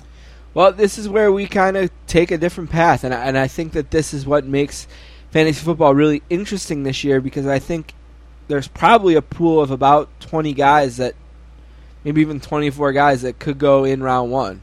Sure. I think if you do three leagues, I think you're going to have a couple guys that are in, in each draft that are in round one that aren't. Uh, my number 10 is Matt Forte. I'm scared, but I'm not that scared. And if I have the 10th pick and he's there, I'm, I'm drafting yeah. him. Uh, my number 11 pick is Trent Richardson. He moves in to my uh, into my mock for the first time. I think when you get into this area in terms of backs, there's a lot of question marks.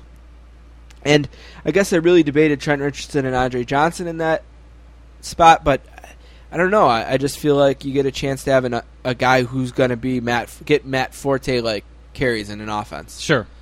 Uh, my number twelve, shock the world, is Adrian Peterson, and my number thirteen is Darren McFadden as a combo there. I think if you're going to take Peterson, maybe you you you got you better back him up with the back just in case Peterson doesn't work out. Here's here's why I put Peterson in. I know what he's like 44 on ESPN or something like that. That's crazy. He's never going to last that long. We had Ian Rapoport on our Football Nation show last week. He talked to us about how Peterson is a month and a half ahead of Wes Welker's schedule. Wes Welker is probably the poster boy of coming back after an ACL. Right. Of course, he's not a running back. Uh, he's a wide receiver, but I've been seeing Adrian Peterson do things I didn't think were possible since he was 18 years old and was a freshman at Oklahoma. I think he's a freak of nature. And if he's already winning races with one of the fastest human beings in the world up a hill, why can't this guy rush for 100 yards and a touchdown in week one? And if he's not ready for week one, but he's ready for week three, and he's going to be healthy the rest of the way, well, so what if he misses the first couple weeks? Right, Most yeah, that's running the backs logic gonna I miss had a on- couple ru- weeks on- anyway. Right. So Now, that's what's interesting with a pick like Trent Richardson. Okay, Trent Richardson on ESPN is the 33rd pick in their first mock. They did their mock on June 16th, so just a couple days ago. Uh, you already mentioned Peterson was number 44, which I agree is too high, especially with guys like Roy Helu. You're just never going to get him at 44. You Right. could you could dream of it, but Say- it's not going to happen. St. Trent Richards, Trent Richardson in their mock stays around 33 because with him it's not an injury worry. I think it's more just he's got a terrible team around him. Like if he was drafted by the Patriots, Trent Richardson would probably be a first rounder, right? Right. I mean, he'd be he'd be a really high pick in most mocks. My question to you would be, If he stays at 33 in most drafts, do you like him that much that you would take him in the first, or if you know he'll be there in the second, which some people still might think is a reach, would you Right. wait on a guy like Peterson? Would you wait on a guy like Trent Richardson? Yeah, I think they're going to be really hard to draft because you're gonna if you want those two players, you're going to have to balance when you need to pick them if you want them. Well, that's why I think I have Gronkowski like at, at 12. I mean, ESPN in their mock, I think Matthew Berry took him at 14, but Matthew Berry is very, very bullish, very high on Rob Gronkowski. Maybe people in your draft aren't as high on tight ends, and maybe he would go in the third round. So Yeah. maybe for me to take him in the first is a huge reach, but I mean, it's a guy. You have to know your league. Yeah. You have to know your point system. I think depth of the league is really important. You know, I think Rob Gronkowski's value in like a 16 team that league that we did at Jay Clemens last year is huge. You know, because you get to have a chance to have the best guy by maybe a sizable margin at a position. You know, and where you know something like running backs gonna be really thin. But yeah, I think the two hardest players to draft this year are going to be Peterson and Richardson. Yeah, as far as guys that have high upside, there's a, confusing guy that we were talking about, and I'm going to bring it up on the other podcast, and hopefully we'll remember to bring it up with uh, Fabiano. Michael Fabiano. Is Chris Johnson, and this is not the first time I've seen him go in the first round of a mock draft, but ESPN has him at number eight overall. Their fifth running back off the board, and they say uh, you can make a decent argument for the next 15 or so names to be selected after Chris Johnson, who was the sixth running back taken. Well, those 15 running backs, I might like bet like Ryan Mathews went after him, Matt Forte went after him, Darren McFadden after. My- E- ESPN had Michael Vick number one last year, and sometimes I wonder if they do stuff to be different. I, I just I It'd be an interesting question for Fabiano. Maybe I should have checked out um, their mock if they have. I can tell you yet. this, Don. I'm not picking Chris Johnson in the first round. That's what I He's not going to be on my team, so I- I, didn't put him on my list. I don't understand the automatic love for him again this year. Uh, I guess he's the only guy there, but I just need to see it. I mean, if you pick number, if you pick five or four and get Aaron Rodgers, I don't remember where he was on your list. Four. Would you take Chris Johnson as your number one running back in the second round, or would you Depends still rather have a left, guy like Give me another option. Marshawn Lynch? I might take him over Lynch. I think I would too, but Darren McFadden was drafted right before Lynch in their mock. I Jamal would- Charles was all the way in the third round because of probably his ACL Right. scare. But I'd rather have the upside of Charles. I think. I don't know. It it's a real interesting year because of injuries, because of poor performances by people last year, because of like I think Marshawn Lynch is going to get overdrafted because he was the man in Seattle, but he's just. I don't think he's the man. I don't think you want Marshawn Lynch as your number one running back. well, I think this was fun, and I don't think there's any reason not to do round two next week. So let's plan on that. All right. Uh, I think we did the same thing last time we did this. We had Yep. fun doing round one, and there was still a bunch of players, a lot of names that we wanted to talk about more. So we'll do round two, version two of our mock draft next week. Uh, let's take a break. We'll be right back with Ed Sherman.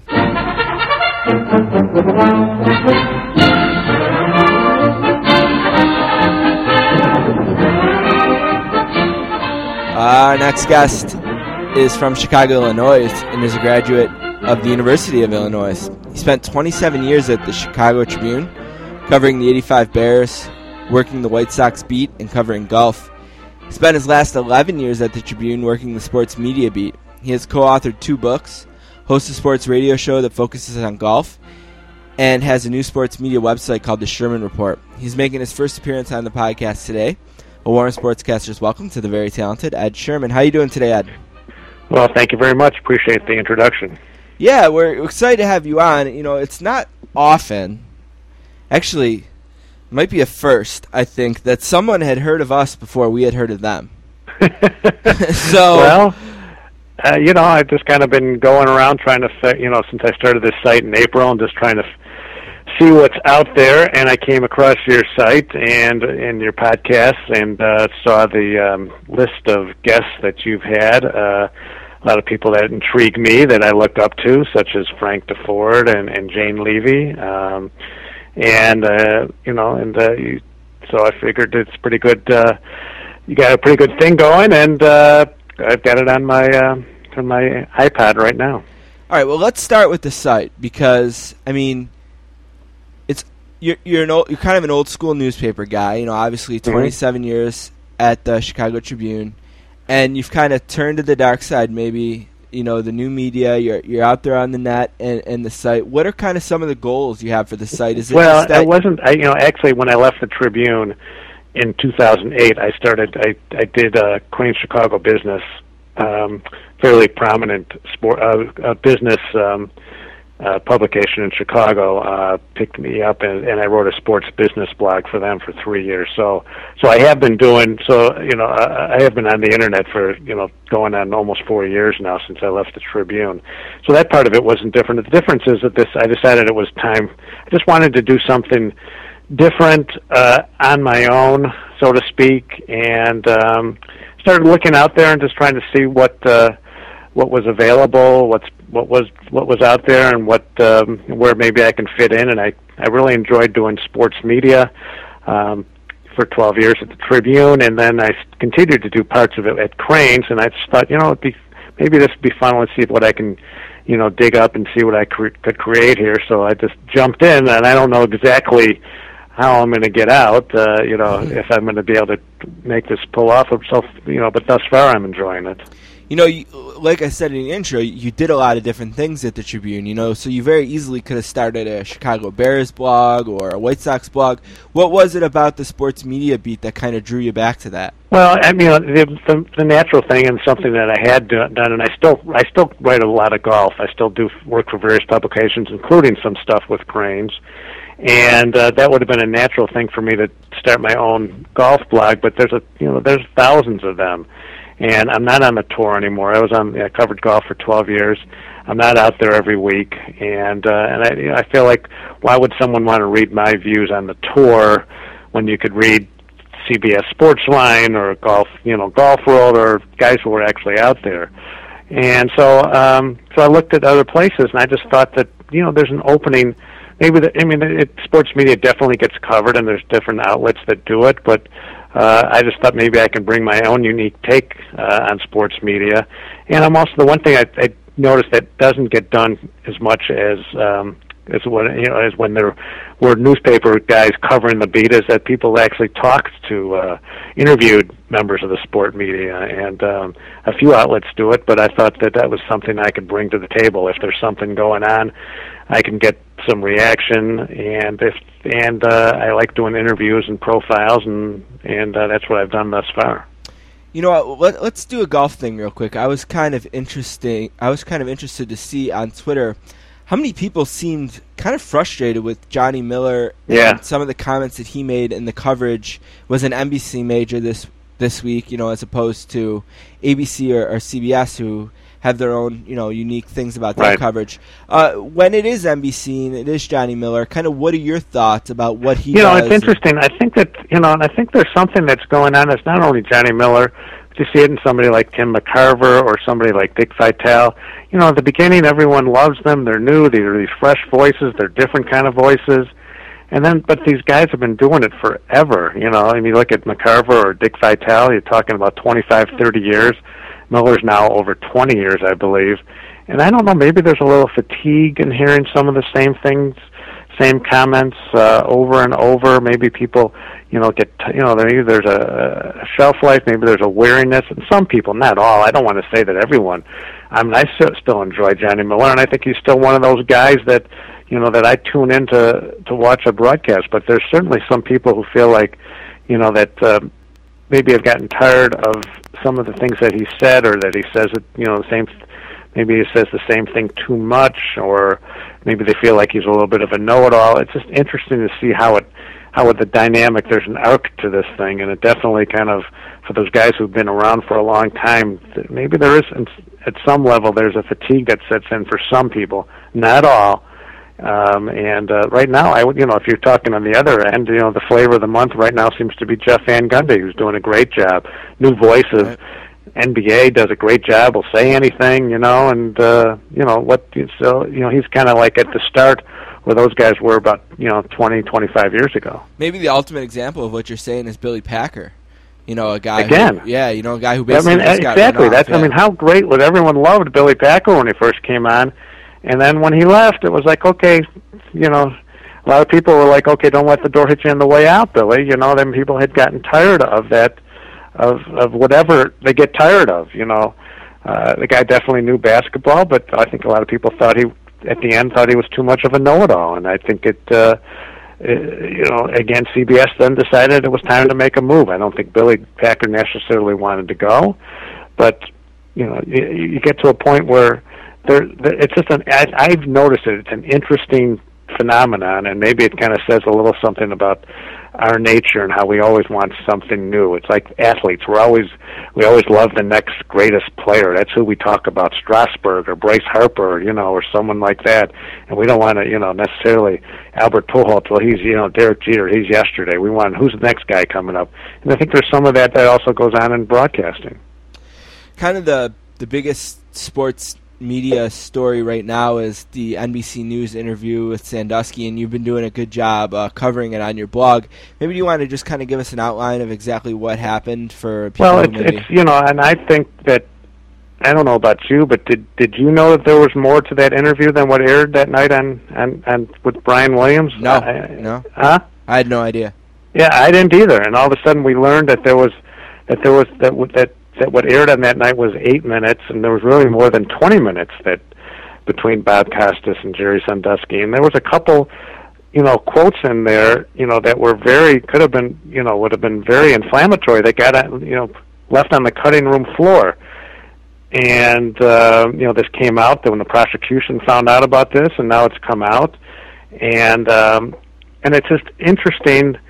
You kind of wonder, okay, why did NBC a not run the you know interview in its entirety, and B, why did they cut out this you know this one quote, especially a couple of these quotes that were pretty you know significant. They were pretty eye opening when he talks about you know. Uh, talks about the one quote about where he talks about the kids and how he wasn't seeking sexual favors from every kid he right. met. I mean, yeah, and I didn't I mean, go. How, how do you how do you cut that quote out? I'm like, whoa, you know, anything that what he says in that regard.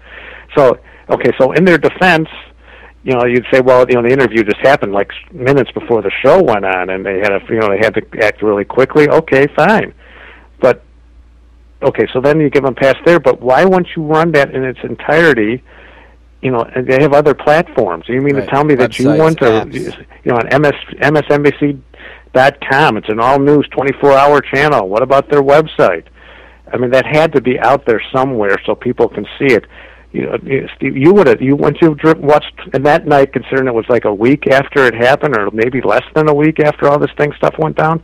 You want to spend twenty minutes watching a full interview with Bob Costas talking to this guy? Uh, no, I think I- I, would have. yeah. I know most people would have, right? that, that was the first time I'd ever heard of the show Rock Center. You know what I mean? Right. And and they had they have an iPad app, which probably would have been the perfect place to put that. Anywhere they have all sorts of platforms. In this day and age, there's no such thing as time constraints. Right. You've got all sorts of platforms to run this thing on. They have a, a 24, you know, 24 hour news network. 20 minutes of that. This was the big. I mean, this is arguably one of the biggest interview gets in in years. I mean, this is a guy. This guy was the biggest story in in in not just in sports anywhere. You get he's a defendant. I mean, how rare do you ever get a guy who's charged with a crime to give an interview like this? And then you had him for 20 minutes, but you only aired eight and there's plenty of i mean that's why i've been kind of questioning you know nbc and i have yet it's what's it you know i've yet to hear back from them today. I've yet to really see a definitive quote why they didn't do this. Maybe they're hoping it goes away. And i'll be surprised that now this is when we're talking right now there hasn't been as much of a firestorm about this as as you would expect. Um i think there should be more you know. I think that the it's a this was a huge i think this was a huge blunder by nbc that could have easily been avoided and I kind of want to know why we didn't get to see this interview in its entirety because this was a very important interview and it's a matter of a of a historical record, so to speak. Right. You know, so anyway, that's my, you know, that's what I've been writing about today, and I'm kind of curious to see where it goes from here. Other thing that has kind of been big the last week or so, and that's the whole David Stern and Jim Rome thing. Uh, Mhm. I listened to it, and I got to say, I don't know what your opinion is, but I I don't think Jim Rome did anything wrong.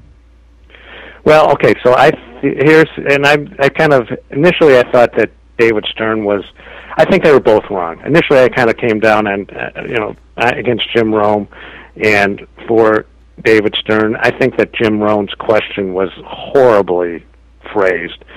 I mean, you know, he basically said, you know, uh, is there a is there a conspiracy or whatever? Is there a conspiracy theory in this? Is the lottery fixed? I think that was Yeah, the question. yeah. Is the lottery fixed? Yep. Well, you know, I mean, come on. There, there's there's better ways to ask that question. I mean, you're the commissioner of the NBA. What's he supposed to say? Yes, you know. I mean, that question's been asked a million times. You, you so you ask it in a way if you want to address it. Hey, people are talking about this. What do you think of the perception?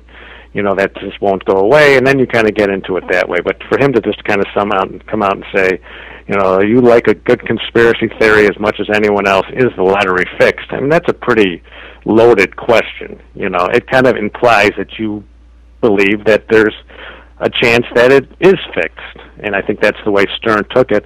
And I think he was taken aback by someone like Rome asking him the question like that because he's done a lot of stuff with Rome and they had a relationship. And and I think that um you know Stern was kind of that it kind of maybe it pushed the hot button because I think he'd had to ask the question earlier in the day and he's had enough of it. He reacted poorly. He went over the top. Uh, I think he could have handled that much better, considering a man of his stature and ex- years of experience. Um, so I think at the en- in the end they were both wrong. But it was, you know, it's not uh, every day where you hear a commissioner of a sports league ask a radio host, "Do you, do you want to hang up on me now?" I mean, that was just an incredible moment. I don't think we'll ever hear that again. You know. Yeah. Uh, so um, it was, uh, you know, made for a good story for a few days, and and. Uh, you know, and it'll pop up again next year when some other team gets the number one pick, and we wonder how it happened. Did you get a chance to see the Dream Team documentary on the NBA Network? Yes, I did, and and uh, it was terrific. And I'd also recommend a book that's coming out in July by Jack McCallum. Um, I got it in well, my hand. The, the Sports Illustrated writer, and I hope you have him on the show because Yep, I've also had a July chance to read that book, uh, and, and I got a preview edition. It's a great story, and it really, uh, I thought they did a great job. I love those documentaries. I'm just a sucker for those.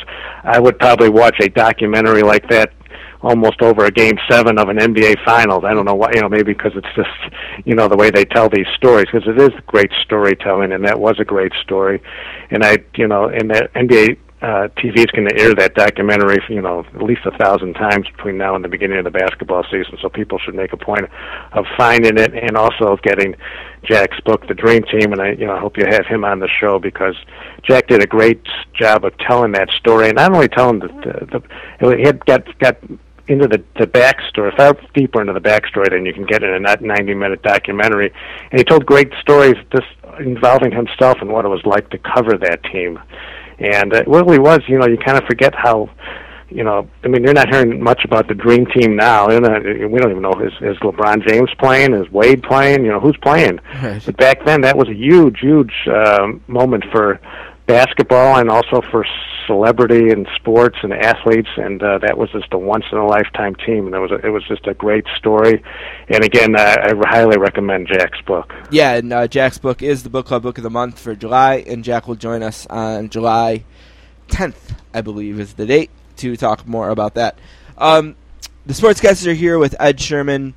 Uh, spent 27 years in Chicago, Chicago Tribune. You can find him on Twitter at Sherman underscore report, and his blog is www.shermanreport.com. Uh, before we let you go, just we kind of mentioned uh, the McCallum book, and you mentioned we had had DeFord on, who had a fantastic book, and um, every month we feature a different book in the sports media, and it not necessarily about sports media, but you know, a book in the sports section of the bookstore. You know, we've done the ESPN book by James Andrew Miller. We've done uh, Frank DeFord's book, John Smoltz, uh, Michael Holley, a bunch of different authors. And I just wonder where you think the sports book genre is right now in terms of, uh, you know, do you think we're in a, a good period? Uh, do you think we're in a down period? Yeah, well, I hope it's a good period. I mean, because I'm hoping to do some sports books. I'm actually in a, in, involved in a project that's going to be a while, so you can have me on in a couple of years, and kind of the myth and the legend of the Babe Ruth called shot home run that happened here in, um, in Chicago Wrigley Field. And so I think it's an interesting time, you know, for sports books. Uh, I think you know it's interesting to, to see that so much of the that people love to go back and see these historical time, you know, historical moments. I'm just I'm finishing a book now by Chris Ballard. Uh, Oh, I loved it. You know, I can't not mind my blanking out, you know, about a, a baseball team in Macon, Illinois, um, Forever Team or something. I think the name of One the title. shot I'm at sorry, forever. Chris, if I One didn't shot at get that- forever. Huh? One shot at forever is the name of the book. One shot at forever, right? And you know, again, this is about a baseball team in a small town in in Illinois uh, that took place in the early '70s. I mean, theoretically, you should not be able to go to a, a publisher and say, "Yeah, that's a book I want to do." But Chris did such a great job writing it that uh, it really makes a, a unique story. So I think it's an you know the book business is very challenging, and I've known talked to a number of people. I had an interview on my site last week with John Feinstein, who's only the greatest, the best-selling sports book author of all time, and he was lamenting how how his the fees the fees are going down and uh it's tougher to write books and he's doing other things that maybe necessarily he wouldn't wouldn't be his first choice to do because he loves to write books. So it's a challenging time and yet we still see you know, there's still a large collection of books out there and I hope that continues because I'd like to contribute a few before I'm done. Uh, our sports, our book club book of the month, book of the year was Sweetness, which by Jeff Pearlman, which was a really hot topic in Illinois, in Chicago specifically. Mhm. What were your thoughts on the book? Well, it's interesting because I covered one of, as an early as an early reporter at the Tribune. I covered that '85 team. I was the number two guy. It was the first time they put a number two guy on the Bears, and so I was 25 years old. You know, talk about being at the right place at the right time. So I was there for that whole entire season, and uh, you know, and I got to kind of look at you know see Walter up close just for that one year but uh, he was a very unusual man, very quirky man, extremely quirky, um, and uh, you know, and a lot of different phases to him. And I really thought that Jeff did a good job. Um, you know, I think it was unfortunate that the in Chicago and and that the um, SI did the excerpts the way they did, and they kind of chose some of the racier things because the, you know Walter Payton didn't have a smooth personal life, and he had a lot of facets to him, and I think he had some demons, and those were played up in the in the in the excerpts, and I think it kind of did a disservice to people that you know who um, to to Jeff that uh, that people just thought that this was a, a slash and burn type book, which wa- it wasn't. It was part of a very long and and extensively researched book about Payton, and um, you know, so I think that if people read it, they kind of got the full picture of the guy, and uh, you know, and I and I imagine that, um, and if people didn't you know want didn't want to see their hero tarnished, they didn't uh, they didn't read it. But uh, Jeff did a great job with it, and it really I admire the way the depth of the reporting was just amazing, and, and, and the you know and the stories that he got about Payton really was uh, you know really was a great piece of work that he did. You know, both of us are, are interested in sports books, and I think I can't wait to see what Joe Posnanski comes up with in his book that's simply called Paterno. I mean, yeah, I think that that's going to be, you know, I mean, uh, you know, unless Joe misspells every word, I don't see how that's not going to be the sports book of the year. I mean, that's Yeah. just an unbelievable story. For people who don't know, Joe was at Sports Illustrated. He moved to State College Yep. last year to theoretically to spend a year researching this book and the life story of Joe Paterno, and then all of a sudden it just took, you know, it was going to be, you know, a very, I would say more of a, uh, who is this guy celebratory book. I mean, you know, and then all of a sudden it takes it takes this amazing turn, and in the hands of someone like, you know, Joe, who's an extremely gifted writer and reporter, it's going to be fascinating to see what kind of, you know, what he comes up with because I think Yeah. he's still going to tell the story about Paterno, you know, but that last chapter of his life is just, you know, it became the first became the first chap, you know, it became the the what the ultimate uh you know, it just didn't end well for Joe Paterno and I think it's going to be interesting to see how Joe kind of encapsulates everything encapsulates everything that happened and I think he had a lot more access than anybody who was there and again so you're going to see some of that inside stuff that hasn't been reported. Last thing, we'll let you go on this. Uh, Let's say we have you on uh, six months from now. Where do you want the Sherman Report to be? You know, I just hope. I, you know, I think like anyone else, you you want your stuff to be read, and I, you know, and I hope that people will kind of, hey, this guy's got something to say. I think one of the reasons, again, why I, I did this was because uh, the you know, t- tele- sports on television, especially on television, is exploding. People, are, the ratings have never been higher. Right. Every week, and that um, you write about something that's that's new. You know, you write about the, the all-time high ratings for everything, And so I'm like, if people are watching, you know, people are, are interested in the people in, in in what goes into these broadcasts, the business behind these broadcasts, because this is where the money is being made. This is where the big money is comes from in sports is is uh, is media rights, and uh, so I'm hoping people will look for me my site to be entertained and to kind of to learn and to you know just to see what's going on in a very changing and interesting uh, dynamic that we see in sports media right now. Okay, the website is www.shermanreport.com. You can find it on Twitter at Sherman underscore report. Uh, thank you very much for doing this. We look forward to doing it again in the future. Anytime. Give me a call. Thank Thanks. You.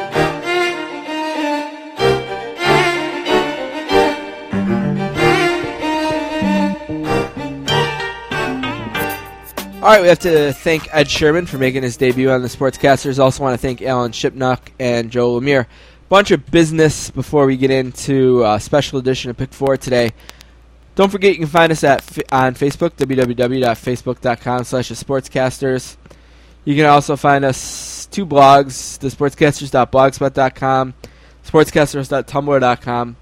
Also find us on Twitter at sports underscore casters. You can email us whether it's about the book club or anything really, the sportscasters at gmail.com.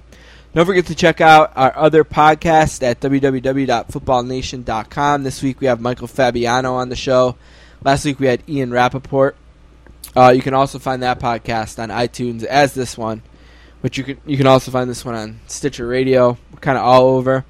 If you're looking for more information about us or the podcast, go to our website www.sports-casters.com we had a great week, pick four last week. Uh, we both won the game of the week, game two of the NBA Finals, Heat over the Thunder, 100 to 96. Uh, I had Spain over Ireland with my host choice, won that one four nothing. Uh, Don had game three of the NBA Finals, Heat over the Thunder. He got that one 98 to 85. Now, our winning pitcher of the week, we both had Matt Cain over the Astros. He won 10 nothing and pitched a perfect game. And if you've read the rules of pick four, you know that if the winning pitcher of the week pitches a perfect game, you get two points. So Don and I both went four and one, with our only loss being no one in our foursome. Webb Simpson was Webb Simpson yeah. was not in our foursome. We're, we're, not good at the golf, so we didn't we didn't catch a point there. It makes me fifty three and forty five on the year, and Don forty eight and fifty two. We're gonna do things differently today instead of our normal uh, format. What we're gonna do? Pick seven. We're going to pick the seven main awards that will be given out at the NHL Awards on Thursday night. I believe it airs at 7 o'clock on the NBC Sports Network with the new episode of Costas Now afterwards. It's a good hockey week then. You got the awards yeah. Thursday, the, the draft, draft, on Friday, Friday. Saturday, yeah. And then uh, next week, we'll be getting, at this time, we'll be preparing for what will be free July agency 1st, to start yep. on July 1st. All right, so uh, why don't we build to the Vezina and Hart? Save those for last. The way this is going to work Don and I will each pick a winner. If the guy wins the award, we get a point. If he doesn't, we lose. We it's a loss. Sure. All right. All right. We'll start then. Like with uh, we'll go with the Selke, the Michael Peca Once Upon a Time award. I Given think to the best defensive, defensive forward. forward. Right. I think this one is one of the few. I mean, there's some tough decisions here. I think this one's one of the easier ones. I want to say Patrice Bergeron uh, is should be a slam dunk here. Highest plus minus of the guys in the category. It is a plus minus award typically. The other finalists are Pavel Datsyuk and uh, Backes, David Backes. David Backes, yep. yeah, and he wasn't too far behind on the points, and he was plus 15 higher than the next closest guy who was Datsyuk. So I'm going to take Bergeron. I 100% agree. I think this was the easiest one to pick. Uh, Bergeron. Bergeron's had this trophy wrapped up for a while now. Uh, I think he's one of those guys that Canadian media love too, in the sense that he you know, is like the guy that makes the Canadian national teams despite not being a big goal big scorer. goal yeah, scorer. Yeah. Uh, I think he's got this one. I, I, thought this was the easiest one to pick. All right, the Lady Byng, which is always kind of a hard trophy to pick. It almost seems like it's for gentlemanly. Play. Yeah, gentlemanly play. The uh, the nominees were Brian Campbell, Jordan Eberle, and Matt Moulson. I gotta go even with his minus nine. I don't know really what the uh, other than the low. I think it's guys that tend to have the most points with the fewest penalty minutes. Basically, boils down to it. I'm to go with a little bit of a homer pick and say Brian Campbell. I base that mostly on the fact that he played well and exhibited gentlemanly conduct while leading his team to the playoffs, and the other two guys were not even close. So I'm going to take Brian Campbell there. I wouldn't be surprised if we picked the seven exact same guys here, but hopefully that doesn't happen. But I'm going to pick Brian Campbell as well. Again, it just seems like he's been linked to this award since the finalists came out. I just can't see a lot of people voting for Matt Moulson. Mm, I think he's going to finish third. Would it shock me if Eberle wins? I guess not. He had But a great season, plus on a bad team. but I think he's going to have another day to win this award. Sure. Just kind of seems like this is Brian Campbell's year to win it. So I'm going to go with Brian Campbell as well. All right, the next award I guess I'll go with is the Calder. That's for the Rookie of the Year. This I think is one of the hardest to pick. Uh, I, when we did the midseason, I think we picked some of these in the midseason. I think I picked Adam Henrique.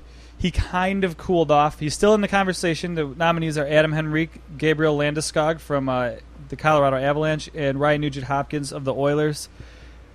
I went with Ryan Nugent Hopkins Okay. mostly based on the fact that he was injured for a lot of the season and still put up better numbers than the other two guys, or real comparable numbers. His plus minus wasn't as good as theirs, but his 52 points ties Landeskog. He and he was the first pick. He's kind of he's got like He's the guy that in the preseason everyone would have picked for this award. Right. So they got that in their head already. And given, I wish I had his numbers in front of me. I don't know how many games he played, but I know it wasn't nearly 82. And he still put up a really impressive number. So maybe if they based it on what could have been or how he performed in the few games he did, I think he was the most impressive. obviously Henrique did some great stuff in the, The playoffs, playoffs, but that yeah. doesn't count here.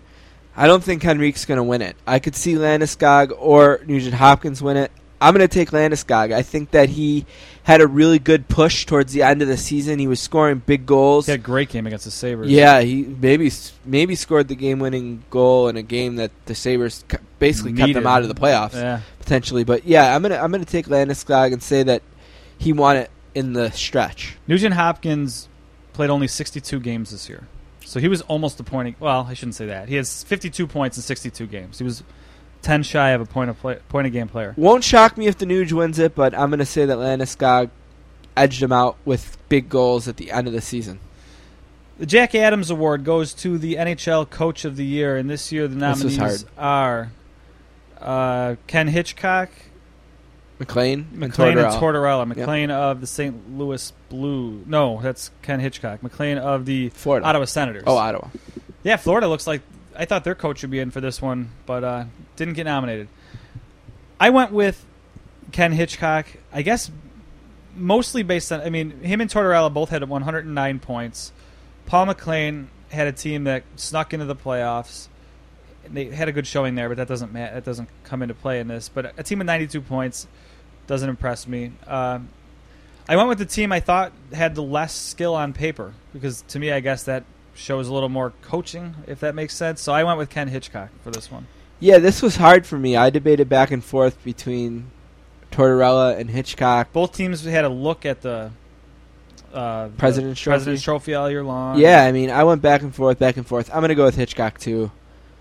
I think that Tortorella rubs some people the wrong way. Sure, that yeah, might that doesn't help. you know, and that might cost him votes. And when it's such a slim margin, you're looking for a reason to pick one over the other. I think Hitchcock is a really likable guy, so I went with Hitchcock. Plus, he turned the team around. yeah. You know what I mean? I mean, they they he he he he turned that team around. So I'll We- go with Hitchcock. Too. We should give out the Rocket Richard Trophy too. yeah, I'm not sure who will win it. Um, okay, for the big three, I suppose. The let's go with the Norris here. That's the defenseman of the year. This is always a tough one to pick because it's always people have always kind of said that there should be two trophies: the best defenseman and the best offensive defenseman. So, Right. in this year, we'll really show how they vote for it. Um, the nominees this year are Zdeno Chara, Erik Karlsson, and Shea Weber. Chara and Weber are always in the conversation for this. Karlsson's a young kid that really ran away with the defensive scoring title with 78 points. I'm going to go with the fact that I think that they're going to keep going with the most offensive player, and I'm going to give it to Erik Karlsson. He had 16 more points than Chara. Was still a plus 16 on a team that wasn't very good. Um, I don't think Weber has a shot at this. No, His numbers aren't better than Chara. I really think it's down Karlsson. to Chara or Karlsson. So- I really do. I, I went with Karlsson, and Karlsson was the guy I picked at the midway point because he was running away with the scoring race. so I'm going to take him. I should have said my pick for some of these first because it sounds like I'm copying you, but no, I'm, I'm picking Karlsson as well. I, I just think that that's how they give out this award. I really do. I think a lot of guys eh, just look for, and, and he is so far and away the leader in points from a defenseman. Yeah, I, Campbell might have been two, and he has 53 points. And if that's the case, Karlsson had 25 more points than him, so nobody was close. that's a ton. I, I, I, I, I think the year he had offensively just can't be ignored, and he's going to win the Norris. And he might arguably be more valuable to his team this year, even though Boston had a much much better year than Ottawa did. Maybe without Karlsson, Ottawa doesn't even make the playoffs. I'm just really surprised Lindstrom is going to win it. Yeah, they almost should just give it to him. uh, Seems like they did last year.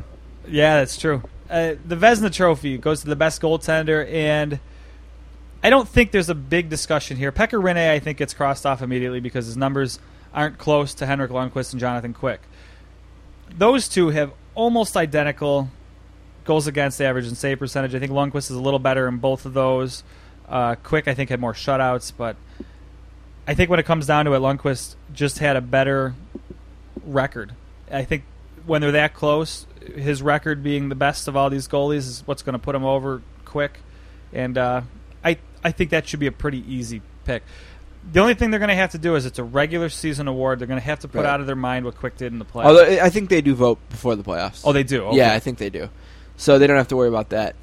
But yeah, I mean, Quick obviously, if it was given out now, would would win it. would win it, but it's not. And I agree that Redding is not in the discussion. And I agree that look, it we're gonna end up having the same guys for probably the Vezina and the Hart, but I, I just think that they're they're obvious. Yeah. I think Lundqvist, it's his year to win the Vezina. I mean, he got a cover of Sports Illustrated. He was featured on Real Sports. He plays in New York. He's had a great season. He's the king. He's going to win this award. Do you want to do the Hart first since I did all sure. Uh, I have Malkin for the Hart. Um, if Nominees are Lundqvist and Stamkos. Right, Stamkos and Lundqvist are the others. Look at Malkin led a Penguins team to an incredible season without Crosby most Yeah. of the year, and Malkin's the best. In the season last year, he was the best player in the world, and uh, sometimes this award goes to the best player in the world. Uh, his numbers are there, his intangibles are there, what he meant to his team is there. Uh, I don't believe in goalies winning this award even though I was pretty pumped when Hasek did it a couple times. I don't think Lundqvist is going to win it. And Stamkos scored a ton of goals, but his team didn't even make the playoffs. Right, that's what I was going to say. The- so why the- wouldn't it be Malkin? The wording on NHL.com here under the Hart Memorial Trophy category is the Hart Memorial Trophy is an annual award given to the player judged to be the most valuable to his team. If Steven Stamkos isn't on his team, they still miss the playoffs, right? I mean, Right. so I think you immediately cross Stamkos off. Great year. It's almost unbelievable that they had a guy score 60 goals and miss the playoffs. Just shows how bad their goaltending was. Right. But really, it's between Lundqvist and Malkin. And you, when you talk value to your team, if you take Malkin off that team, I don't think they come close to the playoffs. That team would have burnt out. Uh, he carried them for a long time. I'm surprised their coach wasn't in the discussion for coach of the year. yeah, he's really good. He could be in the discussion every year. I think that's why he wasn't. and I also gave it to Malkin. So does that mean the only one we were different on is Calder? Calder, yes. All right. Well, so Um, be it. Yeah, I guess it I wonder. out. I wonder if it's that we're just see hockey through the same eyes, or if it's this year that It seems like with a lot of these, you could immediately cross off one guy. So right off the bat, there was a 50-50 shot, and then you just apply a little bit of logic to it. And then maybe Brian Campbell's a homer pick a, a little bit, Right. for both of us. But other than that, I, I don't know. But again, is, is Moulson going to win that award? No, right? So it's Campbell or Eberle. right? Yeah. So Well, we'll see how we do. I mean, I guess Right, we're we either going to do well or we're going to burn out here because we have basically the same. One of us could go seven and zero, the other one can't. If you know, because rookie of the year, someone's going to get a one of us is going to get a loss. But we could have picked the tougher ones, but like those would be some of those awards are basically guesses. Like you're talking about the Bill Masterton Award, that's kind of like the National Hockey League player who best exemplifies the qualities of perseverance, sportsmanship, and dedication to hockey. That's tough. That's more strangely worded than the Lady Byng. So, I mean, yeah, at that point, and the Mark Messier Leadership Award and things like that. I just didn't think that they were relevant right. enough. I think those are just things to make the show a little bit longer. yeah. But speaking of long shows, that's probably it for today. I want to thank our guests again, Alan Shipnuck, Joe Lemire, Ed Sherman. We should be back next week with Rob Miech and Jeff Passan. And we're going to track somebody down to talk hockey free agency with, plus uh, round two of our version 2.0 mock draft. Don, you can cue the hip.